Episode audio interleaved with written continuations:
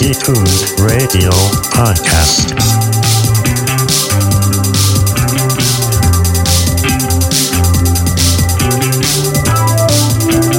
So should we do? Oh yeah, we're starting. Yeah, we're, we've started. We've started a while ago. Welcome Yeah, so- to episode seven Maybe I think seven. It's Eight. around seven ish. of Detuned Maybe seven or eight. Detuned radio. Yeah. How how was your uh, how was your Christmas since this episode is going to be posted? Uh, Christmas was great. Uh, you get my- everything you wanted? Yeah, I got a, a sweet uh, Lamborghini. Wife surprised Oh, me. awesome, awesome, real sweet. no, it is actually Thanksgiving weekend on this Yes. end. it is not December twenty seventh. Yeah, we actually, have- to, Oh, go ahead. Yeah, today is my dog's eighth birthday. Yay! So, so we uh, got him a cheeseburger. like a This is like a like went to, like a single. one? No, like a, a got him a cheeseburger from McDonald's. Wow. like he's And living you're- the life. You're not worried at all about that affecting. Uh, Oh, he's got an iron gut, man. I tell you what, he is. One time, one time we brought him to like a church barbecue thing where they were cooking ribs, and he, somebody dropped one, and like we couldn't find the bone anywhere. Like it was like it was missing, and then we never saw that bone again. Like we watched his stool for a while to make sure, and like mm. nope, he's it's Love it must have dissolved in his stomach or something. Easily because that was also seven years ago. The worst thing about having an animal is having to deal with, uh, you know, poop and stuff. uh, it's the worst. Uh, I love Also, babies. and babies. I I would assume. Yeah, uh, our two cats. Uh, I love them to death, but uh, every day when it is time to clean the litter box, I I go, "Wow, I did not know that you could produce this much." And, Yes. yeah. So I lived in Chicago with a couple that had three cats, and then one of them ran away. Well, so two of the cats hi- were hiding all the time. There's only one cat that you saw, and one of the Heidi cats ran away, and so they got a new cat. but then they found out that the hi- that the cat never ran away. Oh my god. She had she had been there the whole time. Was he like But- outdoor cats? no, How do you how do you lose a cat in the house for more than one day? Because you literally never saw this hmm. cat. So I lived there for four months. Wow. And so there were the th- the two Heidi cats. There's one of them I saw twice, and the other one I never saw. but we had a chore wheel that was like apparently randomized, but somehow it always fell to me to empty the litter box. I'm like, how am I emptying You're this like, litter "I'm box? here." They're not even my cats. Yeah. I so uh, uh, because we're a music podcast, let's let's get on to the music. How do you and your wife split up chores in the house? Um, Do you We- each of us do our own laundry. really? Yes, we each do our own laundry. Isn't that more inconvenient given that you have to then, or do you have each individual? No, we have ha- separate hampers. Oh my god! This yeah, we have separate hampers. I, So we- I could never do that. Yeah, so we do our own laundry, and then it's taken forever to figure out like a dishes arrangement that works. Hmm. And so what we've gotten to now is that she washes everything and I put it away. I, It's because I hate the dishes so I- much. I hate doing dishes. I want to. All I want to do is like. Okay, this is gonna sound dirty, but I don't mean it to be dirty. I'm so curious about people's like intimate, like arrangements, not sex stuff, but how does everybody do? And no one talks about it, right? No, because it's boring. Right. It's a, it's inherently boring.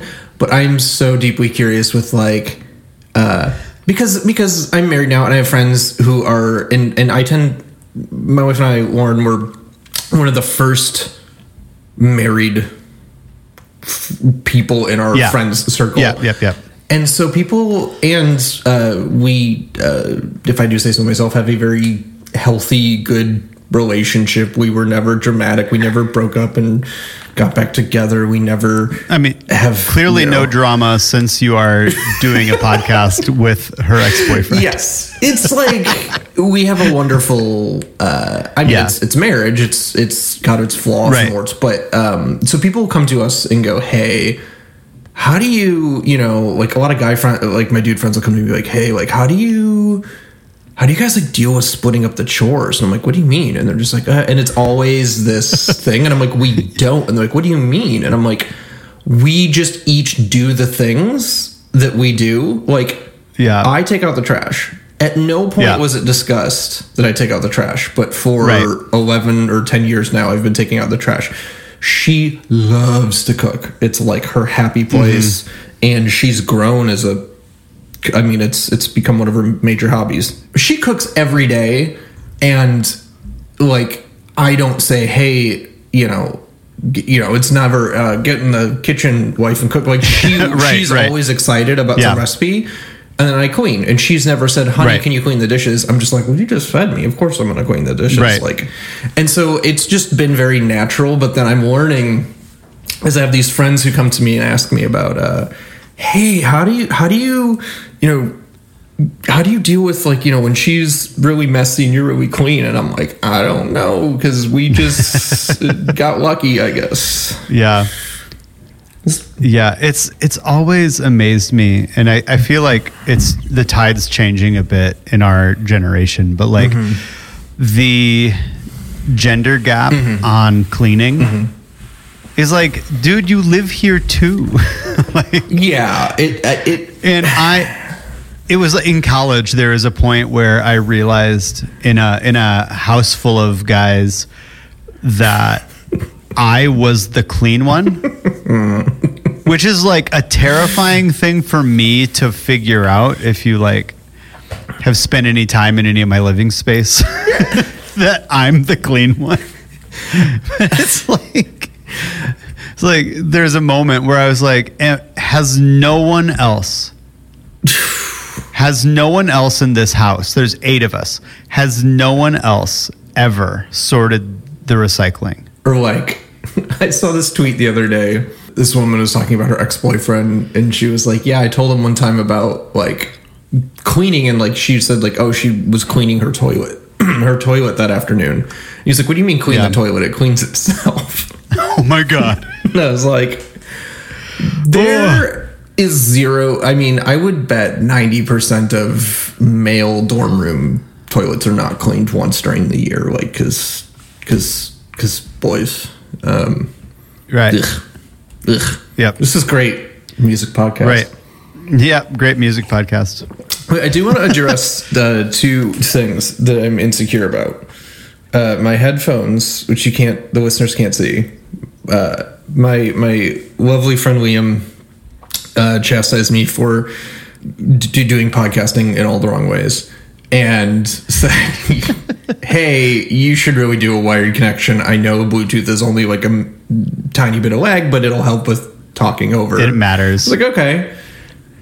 And I realized that the Sennheiser headphones that I had that are like nice, professional, whatever, um, I had to get rid of them a couple years ago because they, they broke and were falling apart. And I was like, where are the wired headphones? And the only wired headphones we have are my wife's bright pink cat ear Razer gamer girl headphones. Well they look lovely And uh, so there's that. i can assure the listeners that they look lovely And then also, I just like I've never not shaved for more than like two weeks, and now I'm going on like uh, month three or four now, and it, it doesn't fill in. this is three months Yeah, I think so. oh wow It- so it doesn't Okay. fill in like your or like any respectable man. It just gets. i had to start scraggly. shaving in sixth grade Yeah, mine just gets scraggly, and so instead of looking like I belong in Mastodon or something, I look like I look like like a like a teenage boy uh, who's like a wildling on Game of Thrones with this beard, and so I keep wanting to just shave it, and my wife is like, "No, you don't need to shave it; you need to trim it." And I'm like, "But that's like a whole other level of maintenance I don't want to do," and so now I have this it's not terrible beard that I'm going to do something with soon. it's not all that bad the trimming i mean Uh, but my beard, you know, it's terrible. Well, I'm not gonna. The lighting's the lighting's weird. I do often wish that I didn't have such a heavy beard, just because it's like you always want the opposite because yeah, I'm always like, man, it would be so nice if I could just not shave and grow a beard and like just let it go. Uh, but that is not my lot. yeah, life. like mine is just like so thick and like wiry and dense, and it's like if I go if I go more than like three weeks without trimming it, I'm like. Oh my gosh! Like this is who? What is this like Grizzly Adams looking guy coming out? Of, and then I like will take my my beard trimmer out and give myself a nice once over. I'm like, oh, there, there he is. There's that. There's that strapping young lad. but facial hair, uh, cleaning cleaning toilets, and uh, any other uh, and chores. We're on, we're on a roll. Uh, well, so we're what are we talking about this uh, week, Nat? Yeah. Well, I, I was I was gonna maybe go on one more detour because I was Oh, curious because this is because you have your own house now. Uh oh. So you th- is, is this just like your office space, or you're gonna have like a like a music space in this room or some This- other room or? This this is my office, and it is obviously this. There's still boxes and stuff. Even okay. though it's been eight weeks. Uh, don't judge me. Um, moving into a house is hard. uh, but no, this is going to be like where I work all day, which I already do. So I work here. Uh, I play video games here. I have my PS5 set up, same monitor, and then um, now that I finally have like a space that's more my own, I do want to. Okay, Yeah, yeah, like yeah. maybe now we can open this up to like getting back Yeah. recording music again Yeah. and like get some stuff. And so, um, yeah, it's definitely on the docket. It probably Yeah. won't happen until early 2022, but uh, Right, 'cause it now we're was- trying to put the living room and stuff together. Oh, for sure, So- for sure. Yeah, because when I bought my house, and because we went from a tiny little two bedroom with like the paper, most like man, it, they were so paper thin. Like it was with the walls. not like necessarily like next door, but like between floors. Like my neighbor checked out uh, King of Limbs by Radiohead when it came out, and I'm sitting there. I'm like, "What's this bass line?" Oh yeah, this is. and so like we're, just, we're like, yeah, heard your heard your how'd you like that new Radiohead? Like I was into it too. Whatever. It's like, but um, one of the things that I that I got when when we bought the house was like I was like I am so excited just to buy like a good amp now. And so I actually I actually used some of the uh, the money we got back at closing to buy a Vox AC15, I I've always which I then turned really loud. I've, I've always had good amps and Yeah. stuff, but yeah, when I lived, I got them when I lived at home with my parents and was in a band. And so one of the first, since I've moved out, I've barely played electric guitar through the amp in the house. Yeah. Like I've gone places and played, I've gone places and practiced and gigged and whatever, but like plugging it in and because the, yeah, like a tube amp on the lowest because you have to get so much power into it, so it's Right. like on three out of ten or whatever. before Because it does make a difference. Yeah, it does. Some guys will tell you it doesn't. Oh, it completely makes a difference. It totally makes a totally difference. makes a difference. Uh, but yeah, as soon as you start getting sound, which is like about at least on my Fender um, Yeah. Hot Rod DeVille, it's like at three, and it'll go from quiet, and then it's like, and then the Yeah, walls yeah, are shaking, and I'm like, there's Right. no in between, you know. And then from three Right. to ten, obviously, it just gets increasingly loud. But the lowest volume I can get on my amp is still loud. Yeah. Uh, so, you know. There you go. But now you can finally finally do that and just get really yeah, I'm probably loud. gonna go whole hog in here and put up the sound dampeners because Oh, okay. I know I I'm a thought bit you- echoey right now. And then I thought you were gonna say like a huge wall of Marshall amps, just like like like Jimi Hendrix style. Yeah, big. So now, Yeah. what are we talking about today? Well, last week we talked about pop music, and so I decided it'd probably be a good, a good idea to go the hard other way, and let's let's talk about getting weird. Let's uh, talk about like the weird um, black hole, like, experimental, inaccessible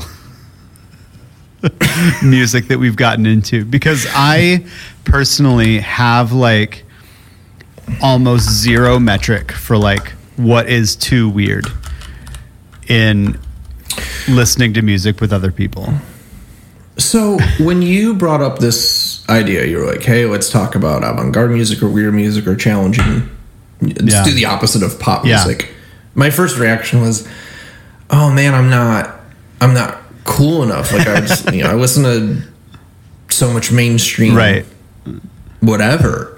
And my pers- my perception is so skewed towards being a music guy, Right. Because when I actually started thinking about it, I was like, "Oh, I listen to a ton of music that people would find challenging, Mm-hmm. or more importantly, like a broad range. So even if someone's like super into metal, Right. probably not going to listen to a ton of jazz, Right. And I really i mean i genuinely do like just a gigantic you know swath of Right, music right, and, right. and i go through moments and so i was like okay i think i can actually contribute because it's just my perception is skewed because Right. i talk to people like you about music Right, and right. you're like you heard the So- new Xiu Xiu record and I I'm was- like oh no I was thinking like um I was I was also like trying to take notes of like all right what's some of like the weird stuff I'm into and I'm like I don't know like a lot of this feels like pretty like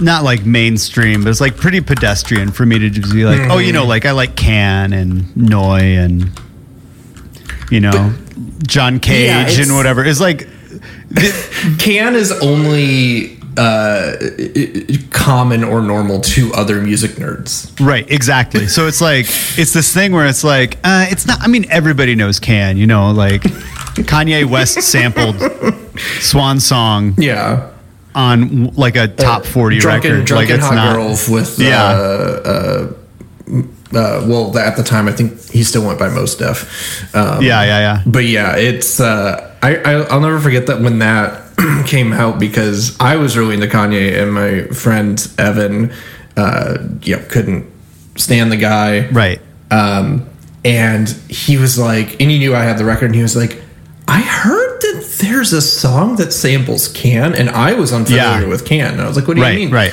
And so we like sat in the car and flipped through them, the tracks, and then uh, we get to the uh, drunken hot girl, which is the song. He's like, this isn't. He was just like, this is insane. Like, uh, how? Yeah. Like, why No, is it's he nuts. doing it's nuts.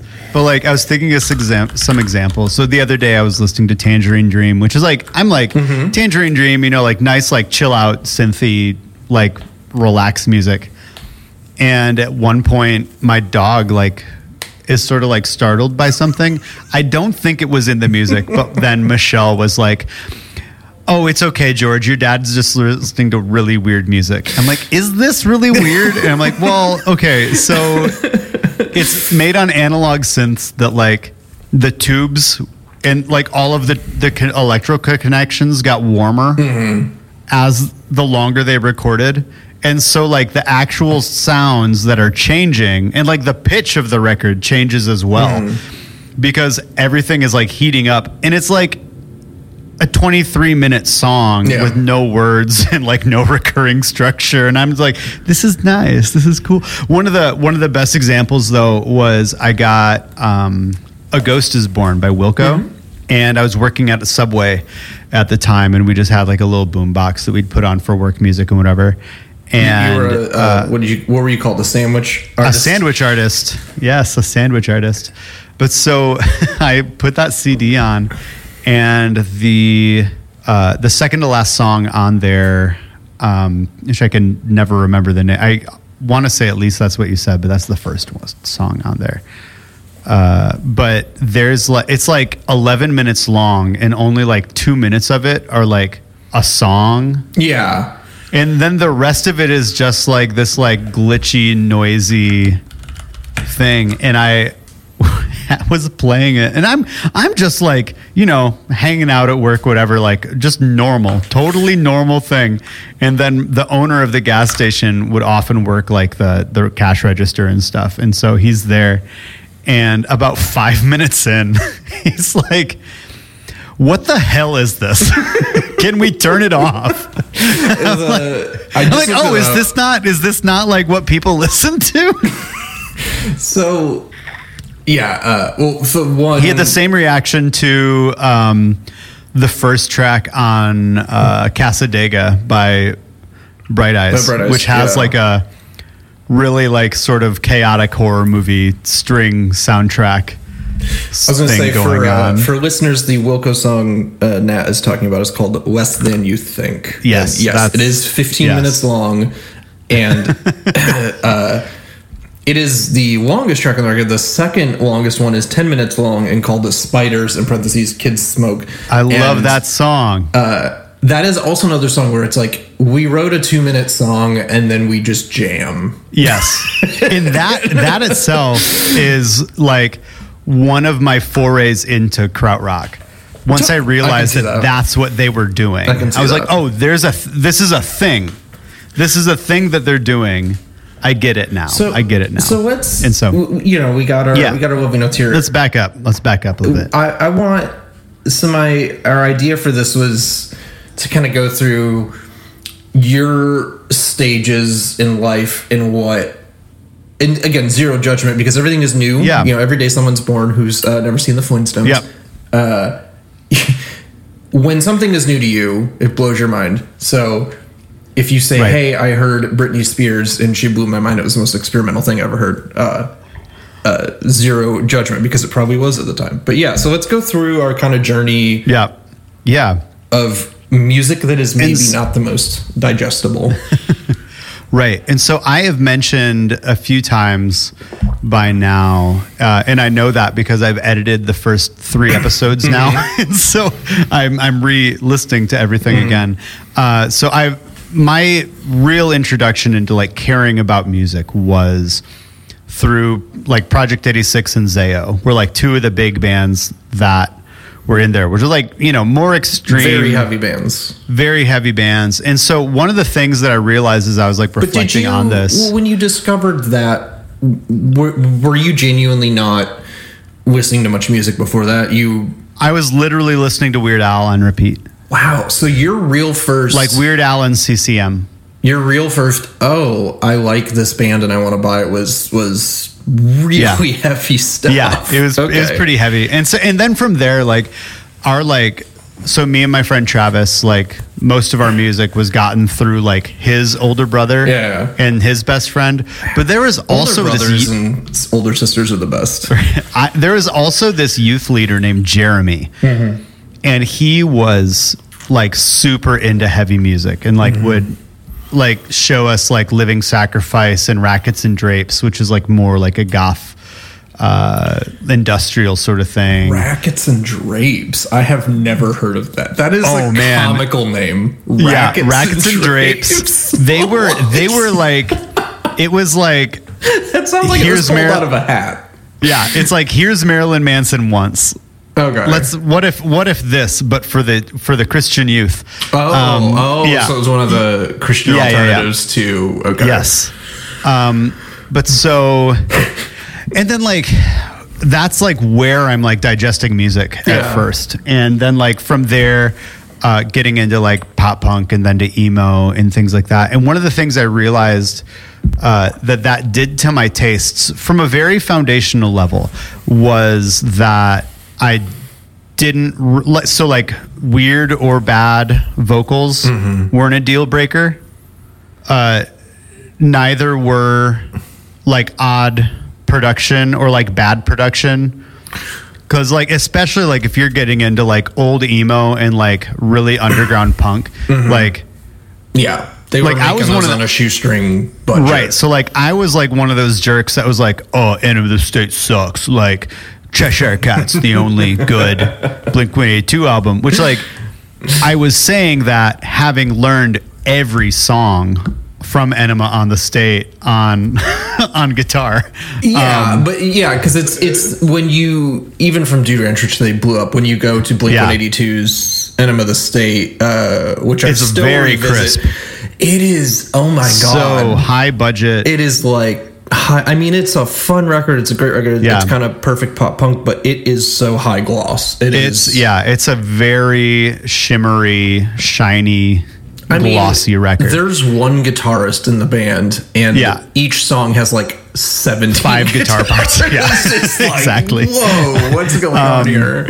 Yeah, but so so in, in so the third thing, so it's like I don't mind weird or bad vocals. I don't mind Mm-hmm. like bad engineering, and I don't necessarily mind long songs because like the last song on that Project Eighty Six record Mm-hmm. is like thirteen minutes long, and like the last seven minutes of it is just like feedback. And like I was in eighth grade listening to this, I'm like, this is good. this is this is really good. And so that's like pretty much opened my mind to like other, in like especially intentionally experimental stuff of like where things have gone. Because then like in in high school, I took a, uh, you know, still very much into. Uh, like emo and punk and hardcore. And I took a music theory class. Uh, I went to a really big high school, and so we had like some really nice like recording stuff that we had, and so, um, or like classes that we had. And so there's like I took music theory for two years. And then we had a class called electronic music, which is like an intro to recording class, basically. And You got to do in- this in high school? yes, I am very jealous.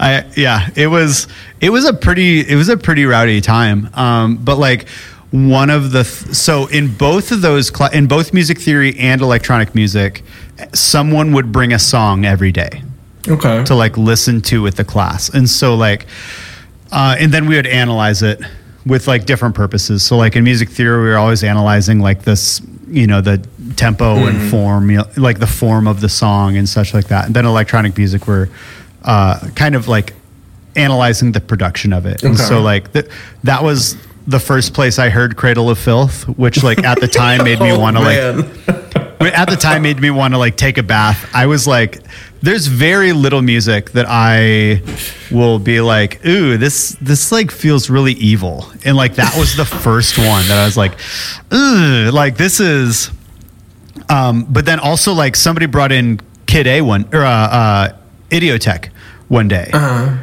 And that was the first I don't know if I had heard that or There There first, but like that was the first time in my mind that I like was like, oh, Radiohead is something I need to like pay attention. Huh, okay. And so, um, So that was a little bit.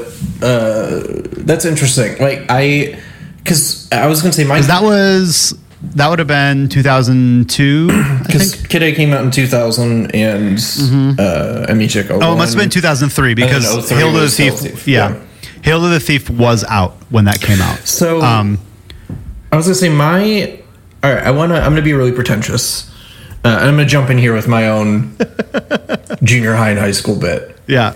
Uh, there's a quote from uh, anybody that knows me is, is has made fun of me for uh, years because I'm slowly reading Karl Ove Knausgard's um, six part uh, autobiography called uh, My Struggle, um, which is phenomenal. I'm on the last tail end of it, uh, and it's been uh, impactful. All right, it's critically acclaimed, blah blah blah. But I save a bunch of quotes from it, and one of the quotes that has completely just burrowed itself in my mind. This is not a revolutionary quote by any means, but it just stuck with me. Um, and he's discussing in the book how he he starts a band and he's obsessed with music, but he doesn't have the desire to get good at his instrument. He just wants to be in a band. Yeah. And he just wants to have that feeling of music, you know, kind of coursing through your veins. And he says, uh, the quote is, I never worked out what it was that possessed me when music possessed me, other than that I always wanted it. And that quote just hit me because, um, well, I sent you the screenshot from our, our very first episode. My my poor mother decided to listen to this podcast, and she sent me a screen uh, a photo of this little um, I don't know, like Fisher Price or Mattel Yeah. or something uh, thing, and it, was a had a cassette called Bullfrogs and Butterflies, and I apparently drove everyone nuts listening. And I was three or four, and so you know, from a young age, music was just where I wanted to Yeah. to be, um, and there's that thing of, uh, and we've discussed on this before, you know, like you talking about discovering uh, heavy music and Zao and stuff. When you're a kid, you don't know. You don't know what's out there. You don't. Right. You're you're you are uh, a, a child with no life experience. And so the first time I heard like "MMMBop" by Hanson, I was like, Yeah. I didn't know music could do this. And then the first time, you know, I heard again like "Sunny Day Real Estate," I was like, I didn't know. And so much of it, Yeah. even even like all the way up to like the White Stripes. When the White Stripes came out, I was just like, well, I intellectually know what this is. It's vocals, gu- guitar, and drums. Yeah. But what they're doing, I didn't know you could do. I thought you Right. had to do all this other stuff. And so for me, my journey with music is always yes, I get into certain pockets of music and fall in love with it, but I'm also always like scratching that. I'm looking, I'm trying to scratch that itch of Yeah. discovering something new, which obviously fades as you get older because you get more versed and more broad and whatever. And I think that's why a lot of people in their 20s sort of. Stop digging because things stop feeling new. Yeah. Um, but yeah, that's, We're gonna have to have a whole episode on that sometime. but yeah, so like for me, I mean, you know, similar to you, discovered mainstream rock and, and, and whatever. But you know, again, as big as uh, say Korn was when I was in junior high, and as mainstream as they were, they still weren't like something that you would hear it like Yeah. you know J.C. Penney or something. Right. They were still alternative. They were still abrasive. Parents didn't like them, and of course, because parents didn't like it, of course, I was attracted to Right. it. And I just kind of always uh, followed that journey. And then for me, the first real, um, I don't know who is going to like this, but I love it moment for me. Very big record was Converge's Jane Doe. Yeah. That was the first one because emo and hardcore were always still uh, uh, pa- palatable. Like, Yeah. I could even put on Thursday or something for my friends and get them to, you know, even if they were a big fan of just pop music, okay, they can hear the hooks understanding in a car crash. And Jane Doe is that record for me where I bought it because I just heard that this is the record, man. Right. Uh, and it had been out for a couple months. And I put it on, and I didn't know if I liked it, but I was scared of it. It Oh, yeah. scared me. And I just wanted more of it. And I Yeah. uh, became a super Converge fan after. But that was something I kind of had to like share alone because I no one, even my friends who were kind of into hardcore and Poison the Well, Converge was just too like, what is this? I can't understand him. This is noise. This is screaming. I don't like it. So that was my first real. Oh, you're over here alone a little bit, at least in my circle, Right. Because you know, internet was different then. Yeah. And so the that for me, like the push from like the more main I I don't know, mainstream, maybe traditional songwriting of and like pretty like more common times and stuff like that. Uh, was when I was in music theory and like found out about like odd meters. like that was one of the things for me that really pushed me to like like look out like all right what is some other music that uses like odd chords and like odd time signatures? And Yeah. there is this band their career arc went in a very different direction after this but there's a band called cool hand luke mm-hmm. who had a record called i fought against myself. That was like the blueprint for like what i wanted to do musically. Like the first band i was in we like had some ideas of what we wanted to write but as soon as we found that record it was like this is this is it. Like i'm learning these weird ninth chords. We're like gonna change time signature all the time like whatever. Yeah. and like that got me into more like progressive hardcore and like progress uh like and more prog rock and math rock and stuff like that. And so like even like to where that's where like stuff like Coheed and Cambria and like Thrice like really like grabbed me and like Blenderhead from like the older Tooth and Nail sort of stuff. Um, No, I remember. I remember that record, and then I was gonna say again with being young and just going. I didn't know you could do that. A band that was hugely popular in my circle, but I don't think ever made it popular nationally. Uh, was a band called Anathallo, uh, yes, uh, Michigan. well, freaking Anathallo, they're from- Mount Pleasant, Michigan. from Michigan, and then they come Yeah, out Mount to Chicago, and then they're a huge band. I think there's like I don't know seven members or something at some point, but they were one of those bands. I saw them. Yeah, it was seven. So there's like the there's like a guitar, bass, drums, piano lineup, and then Yeah. there's three guys that would just do whatever. Yeah. The time I saw them live, they literally played balloons. it- it- they got so creative. I mean, again, it was still uh, sonically enjoyable. It wasn't, Yeah. you know, harsh, but you know, they had songs with clapping Yeah. in it. And uh, you talking about changing time signatures, like there was just this big wave of Yeah. where uh, both the music I was listening to and then myself, I was obsessed with. Oh my god, what if, you know? If music wasn't changing time signatures a bunch and being weird, I was like, this is boring. And you know, I kinda, how did you never? How did you never get into thrice? I never. I, Like again, that was their that was it. their whole that was their whole thing on that No, second I record. just simply think it was a matter of no one Yeah. sat me down and showed it to me. I would- and by the time I heard of thrice, I was already into again. I Right. like a holy trinity of I. I think of Glassjaw Thursday and thrice. oh uh, yeah, hundred percent. and I just missed out on the the thrice circle. Yeah. Um, but yeah, I. Yeah, and then and then you know Mars Volta uh, happens oh my late high school, and that Yeah. was one of the first bands. That was one of the very first bands that I could bring and like again show my. I always talk about my dad, but uh, you know, Yeah. our musical journey's so intertwined. He's going to come up.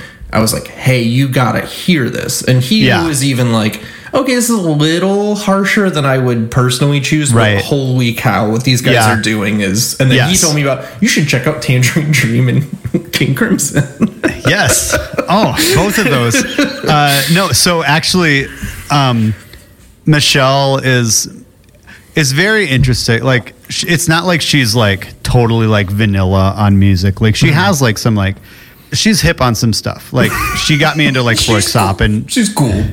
yeah, she got me into like she when we started dating. She got me into like Röyksopp and telepop music and Mm-hmm. like a lot of like the uh, Massive Attack and Emiliana Torrini and like that trip hop stuff. And like Okay. it's it's good, but like she also doesn't seek music out a Mm-hmm. whole lot. Uh, and so often it's just like the stuff I'm listening to. Mm-hmm. Like she's around it. Um, but she actually really likes Mars Volta just from like me playing it, but she's like into it. Like I ordered uh, Amputechture last week on finally got a vinyl copy of that. I and I was off I- the wagon at that point. They I've just I I know I've just gotten back. Like I love the first two records. I- which like we're talking about weird music like Cassandra Yeah. Gemini like a 35 minute song at the end of that. um, I play that sometimes on Touch Tunes. what's, when I, like, what's touch tunes? Touch Tunes is like a it's like a mobile it's like an app based jukebox. Oh, you like put it on in the bar. You're that guy. Yes. Okay. Okay. wow. That that or Echoes by Pink Floyd. um, Because again, like long songs is not something I care about. It's not I'm never put off by like the length of a song track. yeah, I mean, Yeah, to, so- to talk about length, like the final track on Jane Doe by Converge, which is called Jane Doe, I think is Yeah. like 12 minutes of just oppressive, beautiful, to me, beautiful Yeah. noise. Uh, So, yeah, I'm. I don't know. I'm with you on the long track thing, but yeah, discovering that people often check out at minute three of songs was Right. real weird for me. I was like, "What do you mean? I mean?" said something. There was something. I was showing one of my band's songs to somebody, and it was seven minutes long. They're like, "Why is it so long?" I'm like, "What do you mean? Why is it so long?" There This was is how the song goes. there was a bit. Uh, I mean, they're going to come up a million times. Uh, Radiohead. There's a bit Yeah. uh, interview where uh, one of them was discussing again Bends, which is basically a Brit rock, Brit pop record, yeah. record, and then they do OK Computer, and they sat down with people. Okay, here's our first single, and it was Paranoid Android, which is six and a half minutes long, Right. and not the most conventional structure. And he was talking about Right. like, yeah, we'd put it on and go make tea for people.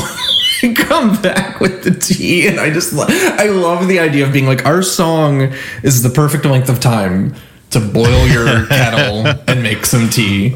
Well, so actually, a Paranoid Android, the version that's out is a very truncated version Oh, was it even because it, yeah, it was like a full on attempt at like a Queen style rock opera. Mm-hmm. I think they, I think I read once that they played a live version one time before OK Computer came out, where that was like maybe 10 minutes, maybe 12 minutes. But had like a big organ interlude in it and stuff like that. Um, But I wanted to touch on another band that opened me up to weirdness. Uh, Braid. Um, yeah, almost all, almost all emo and and uh, pop punk and even to a degree hardcore fell into um, mostly four four time, Yeah. occasionally three four time, and which is like that's why Further Seems Forever was like so groundbreaking to me. I'm like, oh, they're playing in six eight. That's incredible. like it's braid was i I just knew they were an important band Yeah. and i bought them sight unseen right as they broke up so they broke up and chris broach uh, guitarist from braid goes off and forms firebird bands and the other three members uh, bob nanna and uh, i'm blanking damon and i'm blanking on the other guy's name they go off and form hey mercedes and hey mercedes is much more of a traditional Very straight poppy, rock yeah. band. I love Hey Mercedes. And Firebird Band was more experimental and electronic. Anyways, I go to the record store and I literally that day bought the Hey Mercedes EP, the Firebird Band's just released full length, and Braid Movie Music Volume 1, which is a collection of B sides Yeah. by them. But I thought it was like a greatest hits uh, Oh, sure. thing. I didn't know. And I was like, okay, I need this Chicago, this, this, uh, uh, well, really, uh, Champaign Urbana. yeah. U of I. I need that in my ears. And Yeah.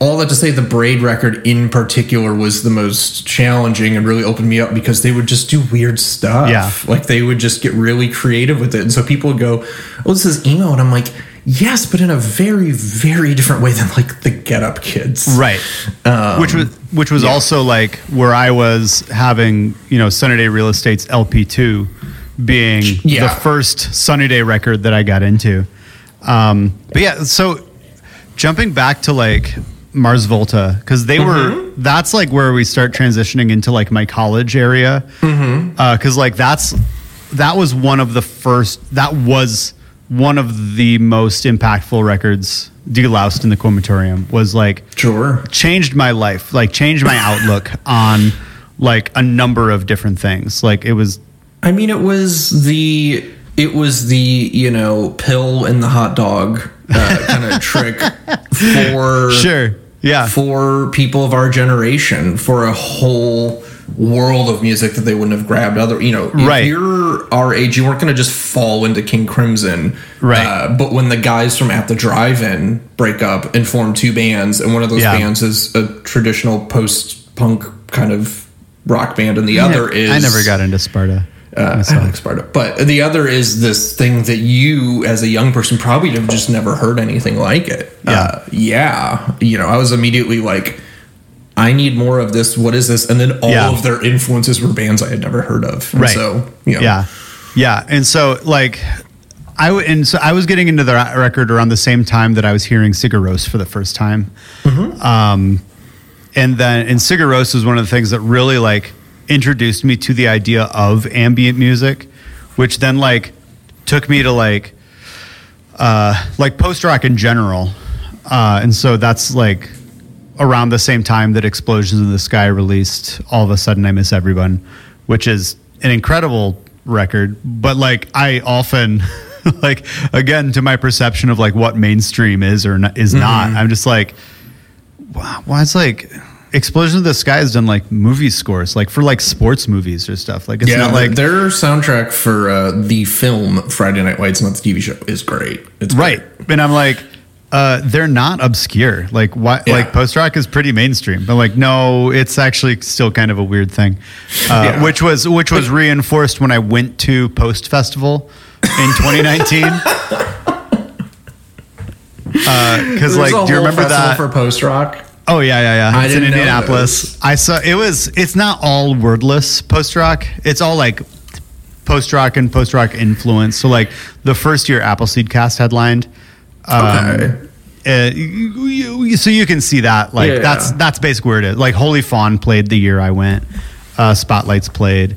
Um, o- Oh Brother played a headline that night, if you know Oh Brother. But there is a band there that's just like, just one guy is on a computer running stuff through oscillators, and another guy has a guitar, but you can't hear what the guitar is doing because it's being so processed and whatever. It's like that that me that like scene from Arthur, you know, when it's like when do they stop tuning and start playing the song?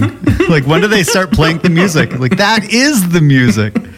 Like that's like what that festival was in a lot of ways. that was my reaction when I finally, in my early twenties, finally was like, "All right, I've heard about Sonic Youth my whole life. Let Oh, me get yeah, into yeah. them." And then I tried to get into them, and at first I was like, "Why is half the song just them tuning or whatever?" right right Uh, and so you know. yeah and so i will say like crystal c is like to my point about like not caring about abrasiveness or song length crystal c is probably my favorite sonic youth record or my uh, song. So I was gonna say, um, yeah.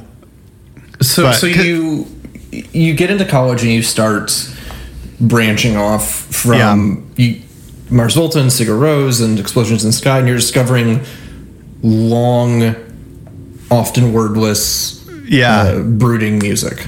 Well, in a, in as a sort of like a weird like bifurcation going on because I'm listening to that and then I'm also like getting into folk for the first time in my life, and so that was I was driving to see Me Without You with my friend Lindsay k and like we like talk about like weird inaccessible music. Me Without You is just. I'm like, they're my favorite band of all time. And I'm like, this is great. Everybody should listen to this. I'm like, that's not super Yeah. accessible. Like, even their more melodic songs, like, Certain songs you could pass off as Right. like a folk song off of maybe Brother Sister, but yeah, there's yeah you know but um but she shows she plays i'm wide awake it's morning and i'm like ooh Mm. what's this and I, that like kind of spring loaded this whole thing and like got Yeah. like took me into bob dylan which like you know speaking of not caring about bad vocals or long songs So I, I was gonna bob was gonna dylan say- and neil young and When are we uh, gonna get to? Because Bob Dylan and Neil Young, you know, we we we've talked about this a lot. Of as you move forward with music, you keep looking back. Yeah. And uh, when I was eighteen, just about to turn nineteen, I remember being like, "All right, time to buckle up. Time to." I knew Bob was important. right Here we go. I go to the record store and I buy Blonde on Blonde, and I put it on. And the first track on Blonde on Blonde, um, uh, I'm blanking on the official. It's not Everybody must get stoned, but that's not the name. yeah Um, it's something may yeah, make them county the end. Uh, I'm sure Yeah. people are listening are yelling with the title of. That is one of the most abrasive, uh, in almost intentionally crappy Yeah. sounding Bob Dylan songs with these like sad horns. yeah rainy And I- day woman number 12 and 35 There we go. Thank you. I yeah it's was like a new orleans it? it's like a new orleans funeral yes, and is what it I sounds like. Put that on in my car, and I was like, "What did you Yeah. just buy? This Yeah. is terrible." Yeah. Uh, and like everything, I kept listening, kept listening, and um, And then you got the sad-eyed lady of the lowlands. Yeah, I I remember I want you Oh, was man, yeah. such a ditty, and I kept sticking with that record, and then of course I got massively into Bob Dylan. But all that to say, like we're talking about Bob Dylan, which is widely considered one of the biggest, most influential, most important artists, but it's still not one that like. Again, it's not. It's you're not Right. walking through the mall and hearing uh, Bob Dylan because his voice is and Neil Right. Young It- the- voice are yeah. famously not the best. Like the joke is that oh yeah, like Bob Dylan sucks. Like Yeah. he can't sing. But yeah, so that sort of like weird like intertwining though of like folky stuff and like sort of ambient stuff uh, led me to a site called La Blogothèque in college, which was like they did a series called Takeaway Shows, and it was mostly like looking now like in the early mid 2000s like kind of like pitchfork adjacent bands. And they would all do like live performances in like unconventional ways. So like so Bon Iver was on there. That was one of my first experiences with Bon Iver. Uh, and then months later you texted me to be like hey you should check out For Emma Forever ago. I'm like I remember seeing some of these videos. Uh, and also oh black cab sessions was another thing like that where it's oh, like that, that is Black Cab I love Sessions was like pretty that. great. Yeah, there's but a, yeah, like, so blog Blogothèque was really like that. But like because they're based in France, like they're bringing in a bunch of like European like indie and post rock and like chamber pop. So the, there's this band from I think Denmark called Efterklang mm-hmm.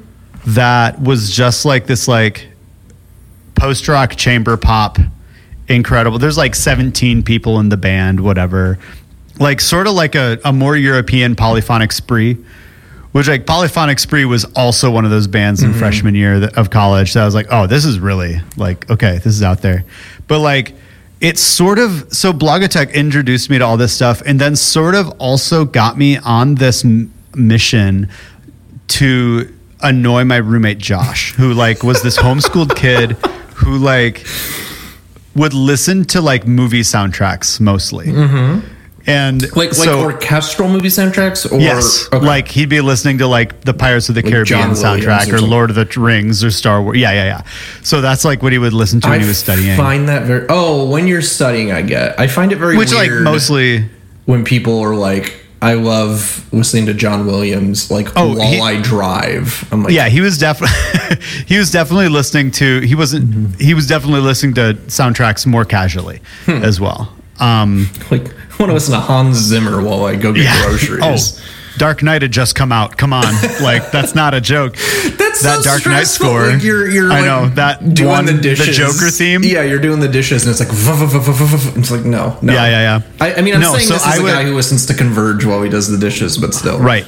Uh, but so that like set me on this meet to like I had this goal to just make him say like I would buy a record with the purpose of being like, oh man, Josh is gonna hate this. And, like, we'd be sitting there on the couch, I'd have a record on, and he'd go, "What is this?" Like, That is something that is again part of the age and part of the fun of it is I Right. did that too where I would discover something and I would be like I can't wait to show this to people. Yeah. Just like the, uh two records for me in college that were like that, very opposite ends of the spectrum were the very first Daughters record, Yeah. um, Canada songs. This was it- it- oh, I want to go back real quick. In in high school, before social media, uh, message boards are you know, Message big, boards. big thing. I lived on the Thursday.net message boards, and there were two boards. There was All Things Thursday and All Things Not Thursday.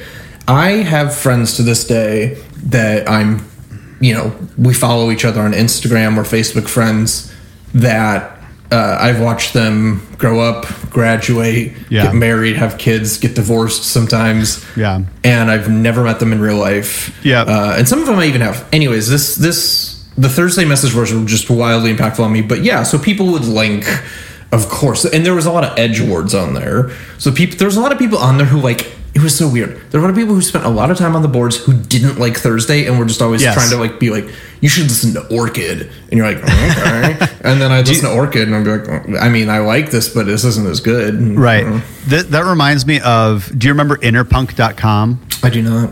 interpunk.com was like the biggest like web store for like punk and emo and hardcore that I knew of. And there were a bunch of like everything would have like reviews on there or whatever. Okay.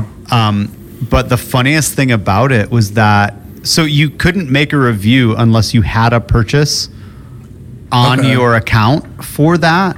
Oh, so you could only so- review it after you they were like, yo, this guy right bought the record. and so like anything popular like so like dashboard confessional and Just- further seems forever and stuff like that there are all these records that are like being trashed by people who would purchase them but it's like yeah i bought it for my girlfriend so she could cry whatever but like listen to some real music I hate- like yeah.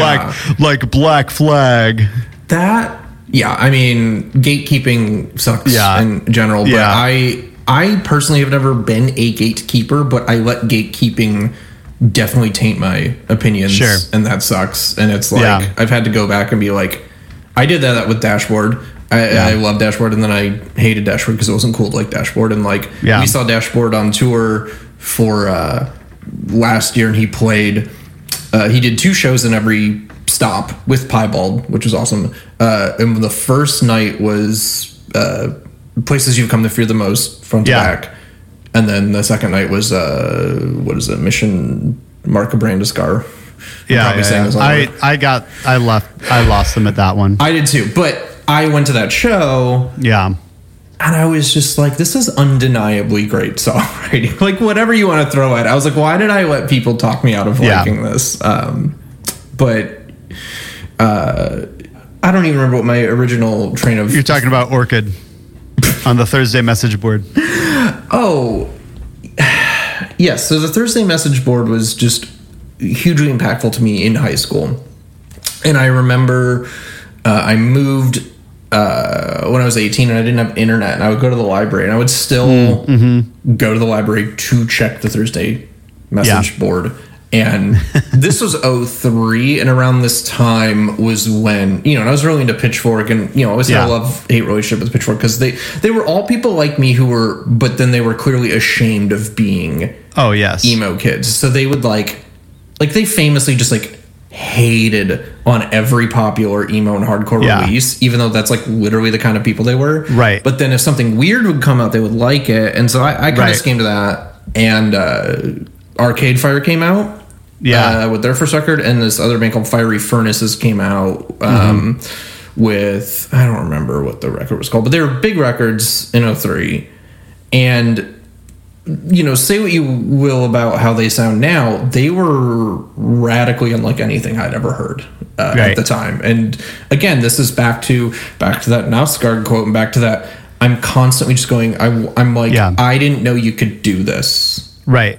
kind of vibe. I didn't know whatever Yeah. this feeling of of new, this feeling, this joy I get from discovering something new that I didn't know you could do. Like I want more of it, and Yeah. so that led me down the pitchfork weirdness rabbit hole and ultimately Animal Collective and stuff. Yeah. So when when uh, Arcade Fire won their Grammy, and this touches back into like my like not knowing what's like mainstream acceptable. I guess I so one of the guys uh, from my church was like, "Hey Nat, do you like that band Arcade Fire?" And I'm like, "Yeah, they're good." And he's like, "Okay," because my wife and I watched the Grammys last night, and they played they played that song, and I was like, "This is really weird." And I was like, this, "That's weird." Month of May by by Arcade Fire is a weird song to you. But he was like, "Yeah." I was like, "Yeah, this song's really weird." I bet you. I bet you Nat likes this. And I'm like, "Well, I, I, do, I do. Like, it's a good song. There it's a good." was, uh, yeah, what was that? 2011 Suburbs came out. Something- yeah, yeah, yeah. Suburbs is maybe Arcade Fire's um, most palatable It's record. absolutely mainstream. I was very disappointed when that album won a Grammy, but not Neon Bible. I uh, But I, I mean, I love their first three records almost equally. Yeah. But they win the Grammy, and there was a website called like that someone created called like Who the F is Arcade Fire? Yes. And it was all screenshots of people reacting like on Twitter and Facebook and stuff and going, you know, who? Because again, as big as they were in a certain world, you yeah, they weren't on the radio. They still No. you had to be they were they were famously like the first band to get famous from the blogosphere. Yeah. It was like Like they and, like, just uh, got big on the internet. Them and Uh, clap your hands, say yeah. Those are the Yeah. two textbook ones where like Pitchfork just said, "Sure, we like this," and Yeah. you know we're going to give it this And everyone else. platform. Right. Um, Sorry, we're jumping ahead. Of, I I jumped. we're ahead. we're getting we're getting all over the place, Oh, and so. I think I've always I've always had that thing though, where like if I get into a band, I want to know like okay, what are these guys listening to? One to make this happen. And so that's like Radiohead is probably the biggest thing of that. Where like anytime, because any Radiohead almost only just takes like very weird stuff Uh-huh. and makes pop songs out of it, and then they would be the first people to tell you, "Oh, you should just listen to Amputechture Mm-hmm. or whoever." Um, I I no, I what band am I thinking of? Amputechture is the Mars Volta record that I just. Aut- Autiture? I don't. I've never pronounced it out loud. Out loud. Do you know what I band know I'm talking exactly about? Exactly what band you're talking about, and I don't know how to say their name. Autiker? Autiker? I don't know. Someone is sc- someone is screaming at their- I, yeah. uh, their their stereo Um, right now. yeah. Who's listening to the podcast on their stereo? Uh, you know, they I'm just imagining a they- boombox. They, put the tape of the Yeah, there you go. The tape adapter. and- yeah, they and- oh they they taped it. They taped it off the iTunes store. Perfect. I, I wanted Yeah. to get into you, well, both of us from Midwest, but you uh, you're born and raised in Indiana, right? Yeah. and then I'm, I'm from Michigan. Uh, I mentioned him a billion times. He's going to keep coming up. Uh, my my dearest, he was the best man at my wedding. Uh, Evan, uh, brilliant guy, best friend. He was. Uh, I'll just say like a more. In high school, he was not seeking out music, right? Yeah, yeah, yeah. and he just like whatever's popular, blah blah blah. He tell you that himself. He goes off to college, and we were acquaintances. He goes off to college. Uh, he's two years younger than me, and he comes back, and he kind of comes up to me and. When you're of a certain type of person, you're always looking for other people like you, and Right. especially in the suburban church world, which we were both Yes. a part of. And he just kind of approaches me in the summer between his freshman sophomore year and is like, "Hey, uh, you like music, right? And I'm like, "What? you ever heard of uh, Arcade Fire?" And I'm like, "Yeah, yeah. What? Yeah, you you're into you know." And again, this is 03, so Arcade Fire is Yeah. not a household name. I'm like, uh, "Yeah, sure." And so we start talking about music and become fast friends, like overnight. Just start hanging out nonstop together, sharing music. Just both of us inhaling as many films as we can, just discovering all the stuff and sharing it together. And so we decided to get year two of Pitchfork Festival. Uh, and he went to college in uh, Chicago. So we uh, go. Uh, he was renting a house, and some of the guys went home for summer, and some stayed in Chicago. And so he said, "Cool, we got a place to stay." I was like, "Cool." So we go to Chicago, and he tells me about his uh, roommate. He's like, "Yeah, uh, I have this roommate. You know, he's a really eclectic guy. Um, he's really into jazz. He runs the jazz radio program for our college radio station." And I'm like, telling me again, I was 21 at this point, telling me that there's somebody who is 18 or 19 who's into jazz, like genuinely Yeah. jazz. I, I just hadn't met that person. I mean, I know that's Right. not that weird, but I just had never met a young person who was like, I unironically love jazz and can speak about it and Yeah. whatever. So I meet this guy. Yeah, I I was and in. you've met him. oh, This is I'm talking about Mike Shaefsky, who forced his friendship upon you recently. oh yeah, yeah, yeah. Uh, so this is how I know him okay. because I get there and he's like this uh the most uh likable affable dude Yeah. and he at the time didn't know a ton about this music at all but he was like sure he's just a very open guy so he's like sure i'm gonna come to pitchfork fest with you even though Yeah. i just mostly listen to jazz and stuff whatever so we go and he has a great time and you know is just kind of open to it all but again it was clearly not his scene and i'm just like looking at him like he's an alien. I'm like okay okay you've got to help me. You like jazz? And he's like Yeah. yeah. And i'm like okay give me give me some records. And he did the kindest smartest thing that anybody could do who's a super fan of something. He didn't overburden me. He just Right. said here's your three. Bop bop bop. And it was Archie Shepp Kwanza uh, I wrote them down here. Uh, Joe McPhee's Nation Time and Charles Mingus uh, Blues and Roots. Love Mingus. And I grabbed those three records off of uh, some, you know, whatever the Napster was at the time, BearShare. and I and I fell in love. I absolutely Yeah. fell, and that completely opened me up to the Yeah. world of, of jazz, and Yeah. I'm forever grateful to to him for that. And now he's uh, completely obsessed with punk. Yeah. and like the you know when you think of jazz, you think of super technical musicianship, Right, and, and right. local punk scene is uh, often not associated with that. But he's now super into the punk world, and uh, There you go. yeah, full circle. Yeah. And now he forces friendship on you. well, I mean, he added me on Facebook. I got. I, got don't know how, I said. I how said I'm forceful gonna was. bring. I said I'm gonna bring your uh, bring this story up, and he was like, "Oh my god, Yeah. totally! You talk about yeah, yeah, yeah. No, so I I was like, so I was in jazz band my senior year in high school. It was like I had like, oh yeah, Duke Ellington, whatever. Like Hmm. I knew like some of these ideas, but then like we played like a Mingus song, and I'm like. Who, uh, as a band, we learned "Gunslinging Bird" by Charles Mingus. I'm like, Mm-hmm. what is this? Because this is incredible. And so, uh, But like I also I'm jealous you discovered it in high school. I also I didn't get super deep into it. Like as far as I went to in high school was like I bought kind of blue and like I listened to jazz. And it was like yeah, the most popular the I most mean- popular jazz record of all time. Like that's the one I've got. Kind of Blue is the Christmas album to me. I don't Yes. know why. I can't explain it. I don't I don't like know. I'm with Christmas. you. and I Um, listen to it every Christmas a Yeah. bunch because uh, I don't really enjoy regular Christmas music. yes. Well that that's uh been a hard couple months for you then. These last couple months. but yeah, we're traveling yeah. through time here.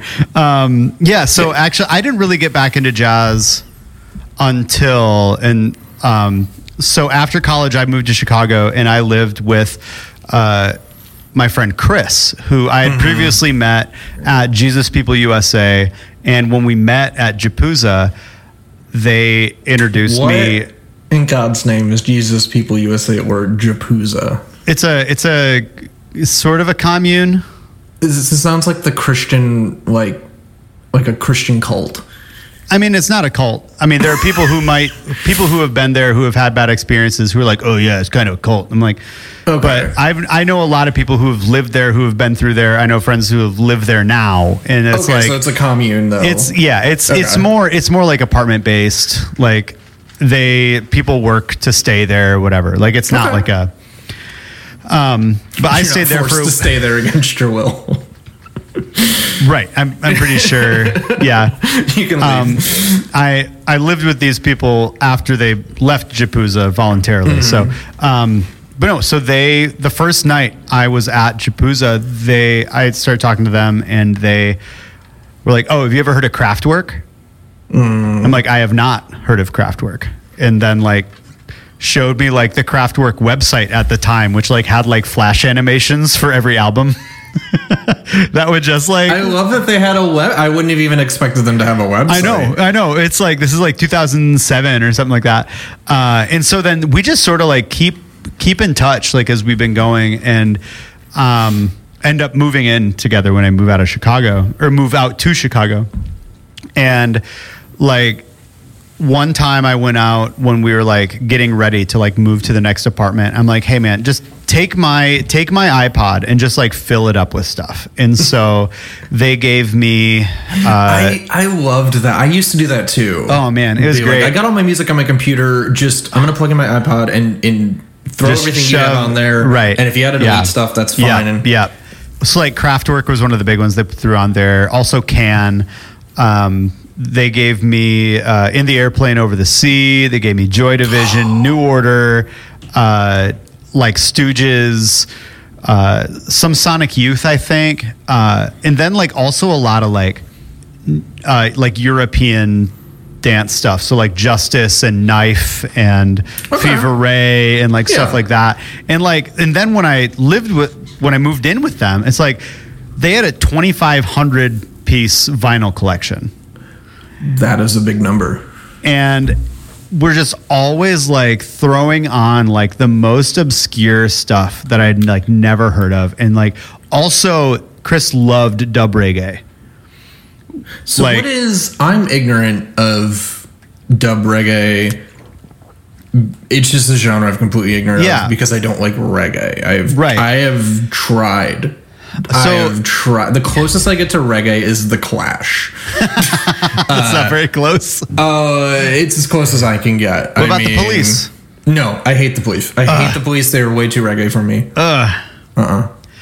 Oh man. I, I just don't. I don't. Anytime I hear, tick, tick, tick, tick, tick, tick, I'm just mm, nope. We're yeah. done. Okay. So dub dub reggae was really like, um, it was really where remixes were born out of, and so in like these poor Jamaican producers would like take existing recordings and then just like adjust levels as they go and like throw effects on them and stuff. And so dub reggae is especially marked by like really deep bass sounds and like that like really like extended like echoey tape delay sort of sound. They'll just like get thrown Okay. on a snare drum or something like that. And like it's so like going right to like dub reggae is kind of like a hard thing. There are very few dub reggae albums that I enjoy.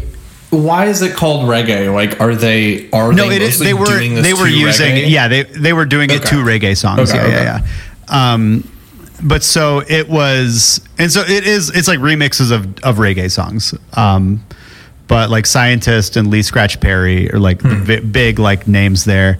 Uh, but they, it was also like so going right to dub reggae is like kind of like a maybe maybe drinking from a fire hydrant mm-hmm. sort of deal. But like it has been one of the most influential like areas of music hmm. in every so like Jonny Greenwood has done a dub reggae album or maybe is a compilation I think that he went and like collected the songs and then remixed himself. It's called Jonny Greenwood is the controller. Um, I've heard of that album. Yes. I never never gave it a listen. Right. And so like the Radiohead guys are super into dub. Uh, the Gorillaz, the first couple Gorillaz records are like very dubby. Uh, and like it's just one in like Santigold and uh, MIA. It's just like it's like one of those things where it's like it, it has been seemed to me that like the people who are good at music and know a lot about music like seem to care a lot about dub. And so there are i didn't i only i think i only have one dub reggae album in my collection but i listen to it all the time. It's scientist rids the world of the evil curse of the robots or vampires. Uh, not robots. Um, i mentioned it on the episode that was published as of this recording tomorrow. Uh, it's going to be published tomorrow from where from our vantage. Uh, the video game one. Uh, Yeah, that yeah. that album was the reggae station on Grand Theft Auto Three. Uh, but then also like, but it feel it feels like a very like a very similar role in like music influence as like krautrock did. So like krautrock is one of those things like where it's kind of hard to listen to. Like I got Tago Mago by Can this last week, and I that was on my blog, and I'm listening through it, and about eight minutes into this like 12 minute noise track, I'm like, how much longer do I have? how much longer do I have I've of this? tried to get into can. I can't. Uh, I- I Future just- Days. Listen to smart Future Days. Okay. That album is that's my favorite one. But yeah, but so and Chris also like super into like free jazz and Sun Ra and uh, stuff like that. Really Sun like Sun Ra is a big one where when you discover Sun Ra, you're like, and Sun Ra. Sun Ra is bizarre because Sun Ra always claimed that nothing they did was improvised. It was all composed. Yeah. That's like the big like claim that Sun Ra has made, and it's like I don't think that's real. But also then like also Frances the Mute by Mars Volta was apparently composed by Omar ahead of time. I'm like, this wasn't improvised. Are you serious? like that's insane. so, but no. So, um, Sun Ra. I never really got into Sun Ra personally myself. Ditto. I heard a lot of Sun Ra living with them. I'm in the same boat. Uh, they were also, yeah, they were also super into Sonic Youth, and so like that's where I first heard Crystal Sea, and that's where I was like, okay, what is this? Because you've played a lot of you've played a lot of Sonic Youth, and this is like this is what I want Sonic Youth to be. um, but so there was also the biggest. is there more of this kind of Sonic Youth? Yeah, yeah, yeah. Yeah, yeah, yeah. Um, but so the the one record that really like stuck out to me after I moved out from there, and also like my time in Chicago, I'm remembering like that's when Veckatimest by Grizzly Bear came out, which is very much a pop record, but it's very much a weird pop record. Yeah. It's, And I I have said many times, if history is kind and true, Veckatimest will be remembered alongside uh, Sergeant Pepper and Pet Sounds as one of the greatest albums of all time. It is so good.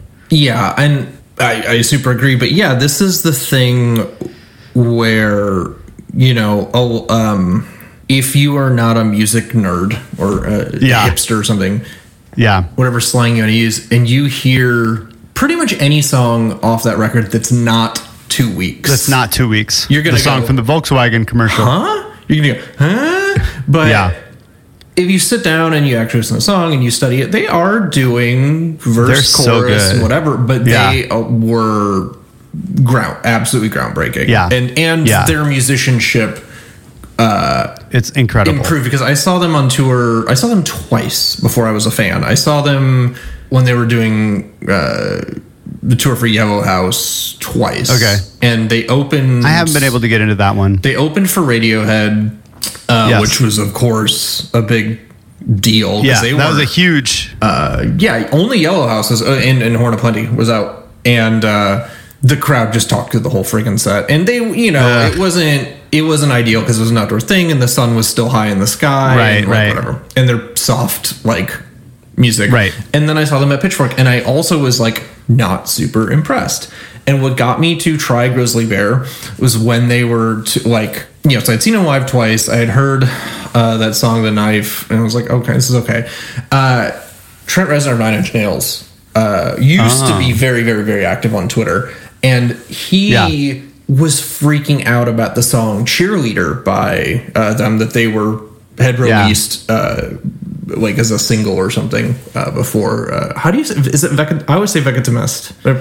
I'm probably saying. it wrong. I always thought it was Vacatamist. yeah, I'm probably saying it wrong too. I've never heard it pronounced. So he was freaking out about it, and he was freaking out Yeah. about it in the way that I keep hitting on with music of going, I didn't know you could do that, and to see this guy who was at the time, I think in his 40s, uh, Yeah. had been radically successful, going. Oh my God! Wh- wh- like you know, he he had the kindest things to say Right. about it, and he was just like, "I want to take him Yeah. on tour. I want to do this. I want to do that." And I was like, "Okay, Trent Reznor's in the Grizzly Bear. They were kind of weird, and uh, and then and then Yeah. what that record was, Yeah. in my opinion, a big step up too. Um, but yeah, It, yeah, I can't. I can't go back to Yellow House. I've loved everything since Mm. that record. Um, yeah, but one of the so the big one. of- Chris actually didn't like Grizzly Bear though, um, but one of the records that they introduced me to that like really like was a bit of like a sea change to me was shoot what's the name of the cryptograms by Deerhunter Deer Hunter. Yeah, which like the first half of that record is like is an ambient record that like songs sort of like stumble into and then stumble out of and yeah. There's like a block of about three to four songs in the middle that it is hard to tell the difference. Right. like they're And it- almost movements. yeah so i uh, on vinyl it's like the it's a two disc thing and the first disc is just those like just like the ambient one and then the second disc is the pop songs at the end of the disc and then the other side of that is an ep that they did. But i like sort of stumbled onto uh, i think i was like it was on shuffle i just had my ipod on shuffle and the into the sun or whatever like there's a, some song about walking into the sun that like i was like this is really good. Like what is this? And i mm. went and i started the album from the beginning. I was like this is incredible. Like how can i find more of what this is? And that's when it was like i you know look up all the reviews for it see what people are talking about it. And pitchfork is of course talking about like oh yeah this shoegaze album. And i'm like what is shoegaze? Tell me more about and that like it got me got me more into like like finally to give the deep dive into like my bloody valentine which i had previously like known the name always confused them for bullet for my valentine Oh my god! Everybody- Same. Everybody all the you time. say that is therapeutic because No, uh, when everybody. my buddy, I was like both for my Valentine, my buddy Valentine. I just always mix them up in my head because they were both just guitar bands Yeah. that I didn't listen to. Right.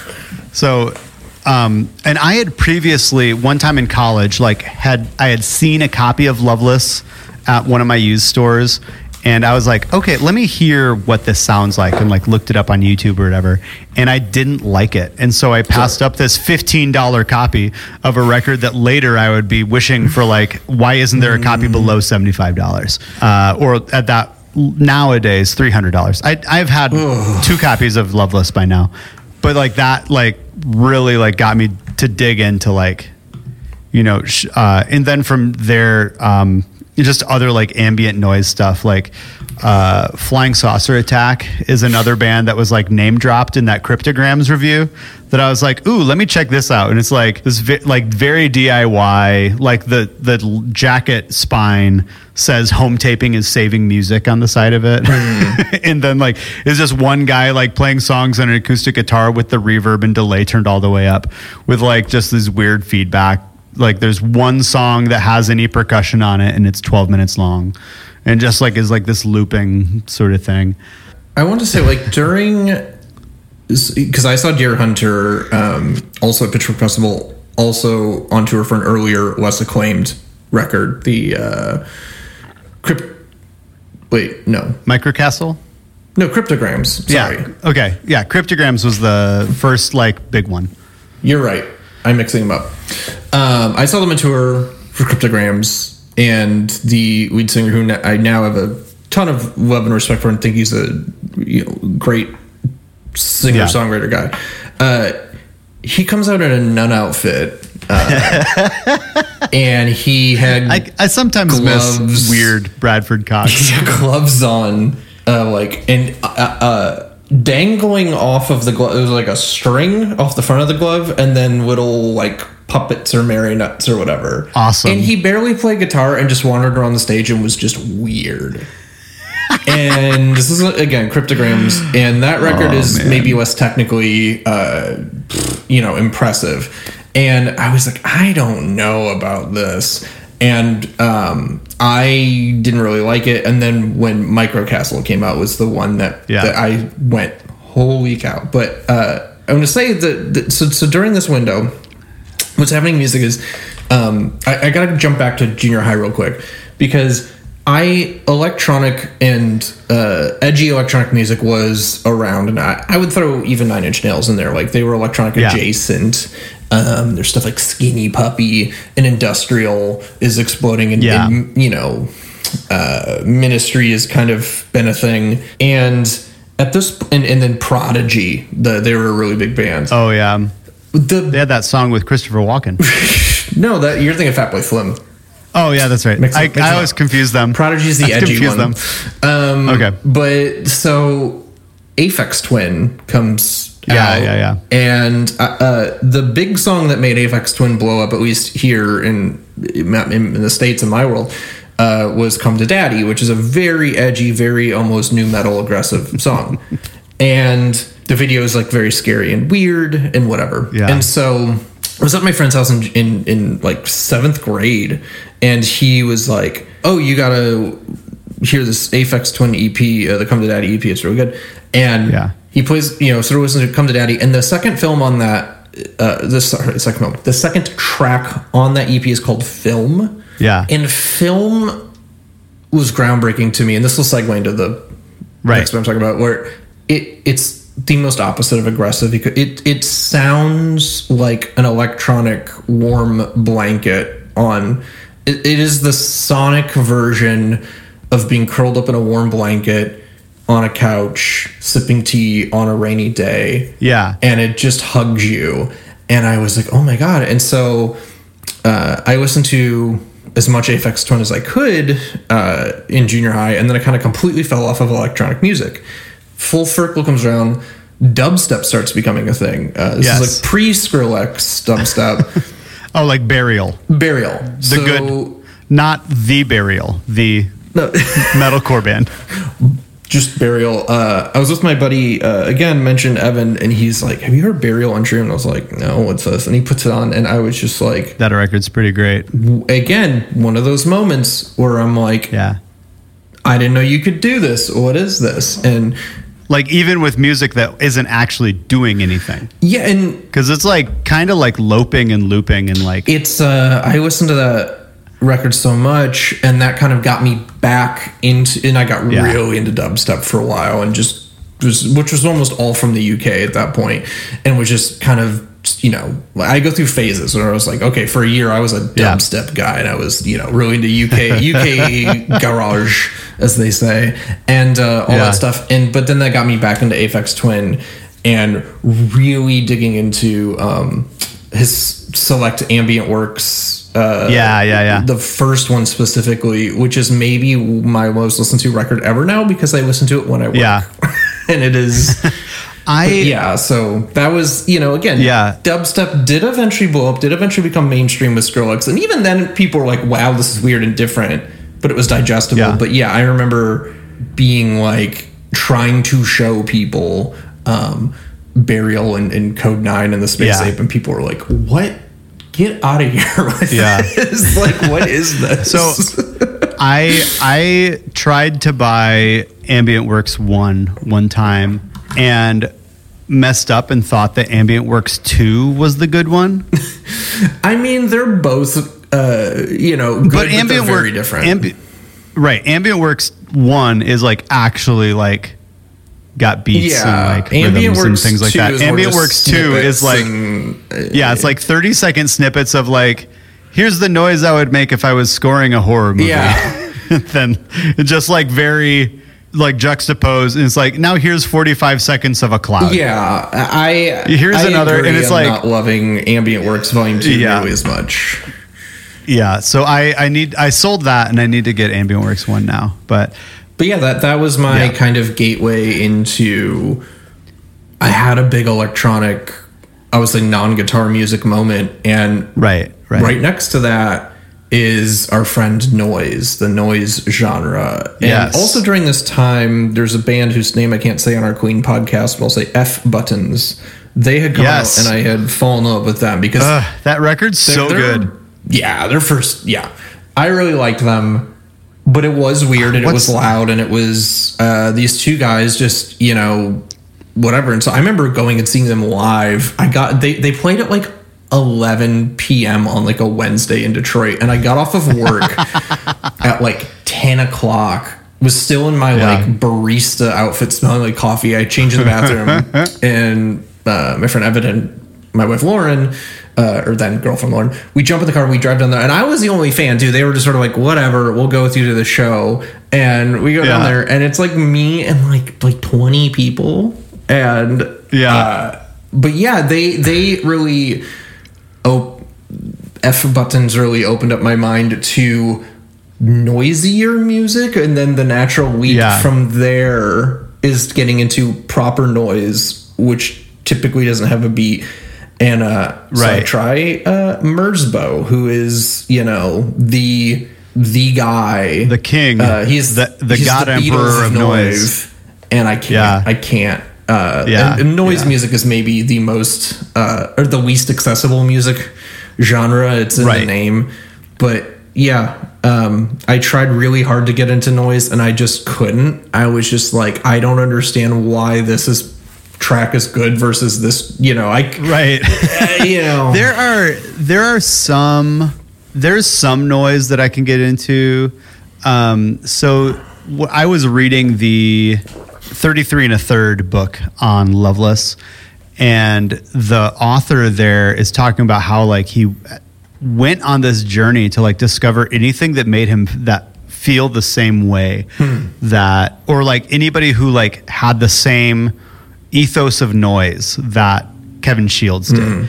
And he talks about this record called uh, Wavefield by Rafael Toral, who is a Italian artist.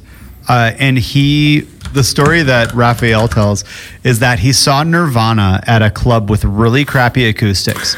And he could barely even hear the songs. And he was just like really upset and like angry at it. But then he starts paying attention to like what is going on in the reverberations in this really terrible room. Mm-hmm. And so then he gets a Fender Jaguar and plugs it into an amp and just turns it up until it starts feedbacking and just records what happens when like he messes with mm-hmm. different effects on there. And it's like 40 minutes of this just kind of like and it gets beautiful at a point like where it's uh and is more like concerned about the sound of the room than necessarily the sound of the music which is i will sometimes put that on and like kind of vibe out to it and just like kind of zone out. But like, it's not like a you know easy listening for sure, but it's also not like harsh noise. Um, Yeah, like I, I can't I can't get with like any of the harsh noise. I've tried about once a year. I'll go. Let me revisit Merzbow's Yeah. Pulse Demon, which is his big seminal album, and I put it on, and and after five minutes of walking around and going, I can't tell the difference between this part and the beginning of the track, Yeah, and I just turn it off. And uh, you know, it's again like I as, as far you know, um, like another band. I'd be remiss if we didn't mention that was big for me when I uh, I discovered them in high school. Just because you know, much like you were talking about trying to bring home a record to yeah, scare your roommate or make them go, "What in the world is this?" Uh, one of the records that always comes up is Captain Beefheart Trout Master. Oh, yeah. Replica. like that is that is the sort of gold standard of hey, let me weird my friends out with this. Yeah. and I remember some blog or message where I don't know how I discovered it, but I downloaded that record and it just it it stuck with me and I've I have come to a place where I do genuinely enjoy that record but it was more Yeah. a novelty for a while like Yeah. uh, much like the first daughters record for a long time was almost a novelty more than a record you just put it on and be like hey what do you think of this band You're, or the locust is another example of you know the grindcore just it was almost Yeah. less about liking the music and more about can you believe people are doing this Um, Yeah. and so yeah. one of one of the records that's like that for me is do you remember Danielson? Uh-uh. Dan, so Danielson uh, or Danielson Famil Mm-hmm. Or Daniel brother Danielson. So it's the project of this guy Daniel Smith. Okay. Uh, he was on Tooth and Nail, and he has like the weirdest singing voice of all time, and it's like his delivery is all like, like like even more than like the mountain goats Oh yeah, Yeah. it's Okay. like this very high pitched, like almost like if Tiny Tim was a punk rocker.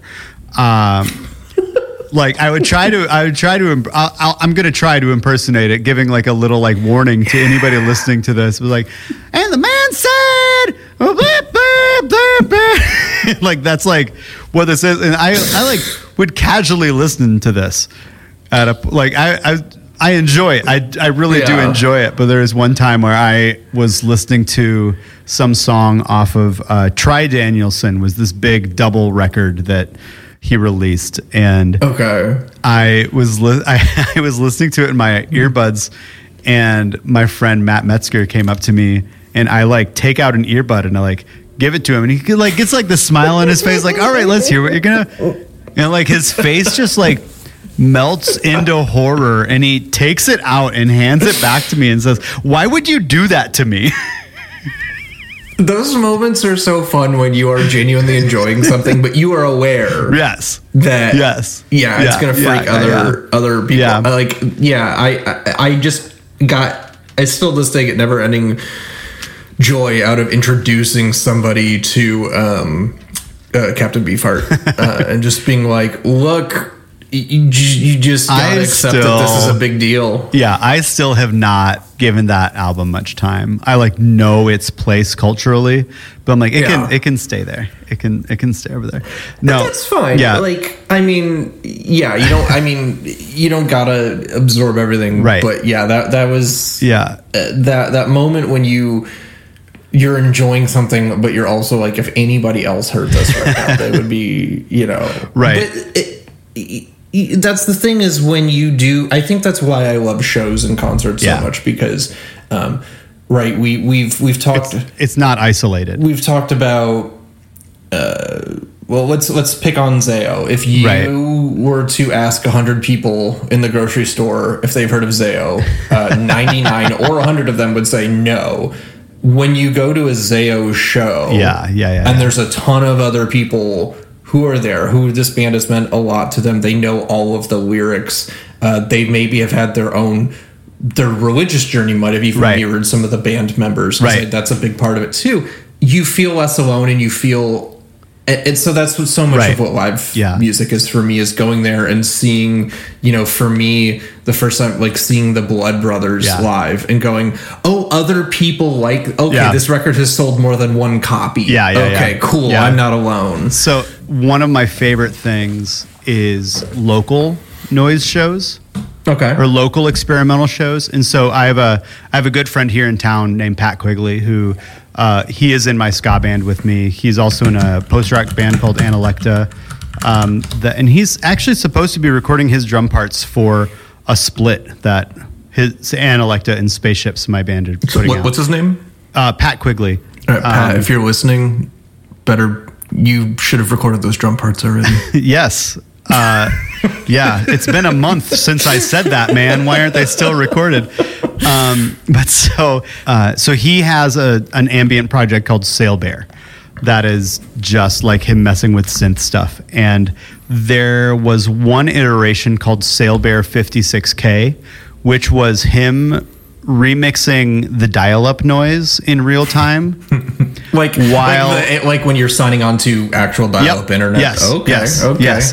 While his friend Chad read excerpts from spam emails. And that was one of the best performances I've ever witnessed in my life.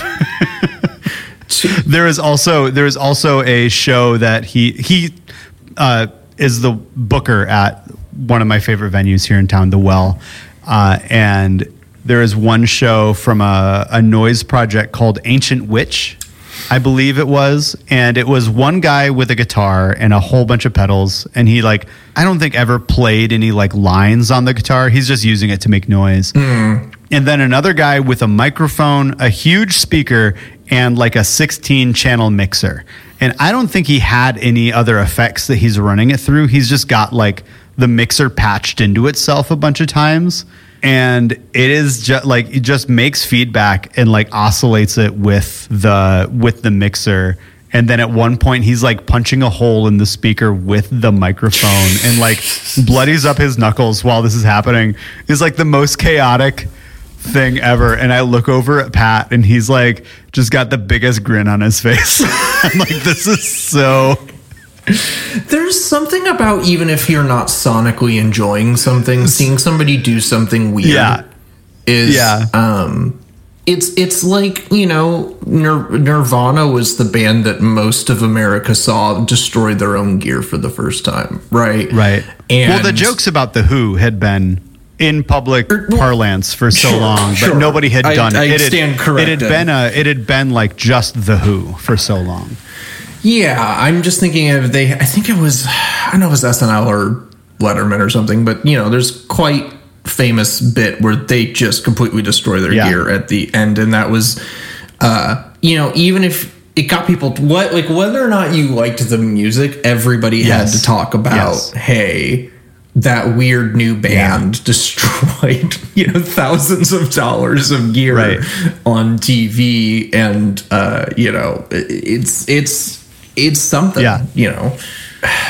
Yeah, I, I wanted to, to the the last little bit of my journey, and, and I'm kind of again boring now, but uh, and this gets back into uh, my friend Mike uh, Shaevsky.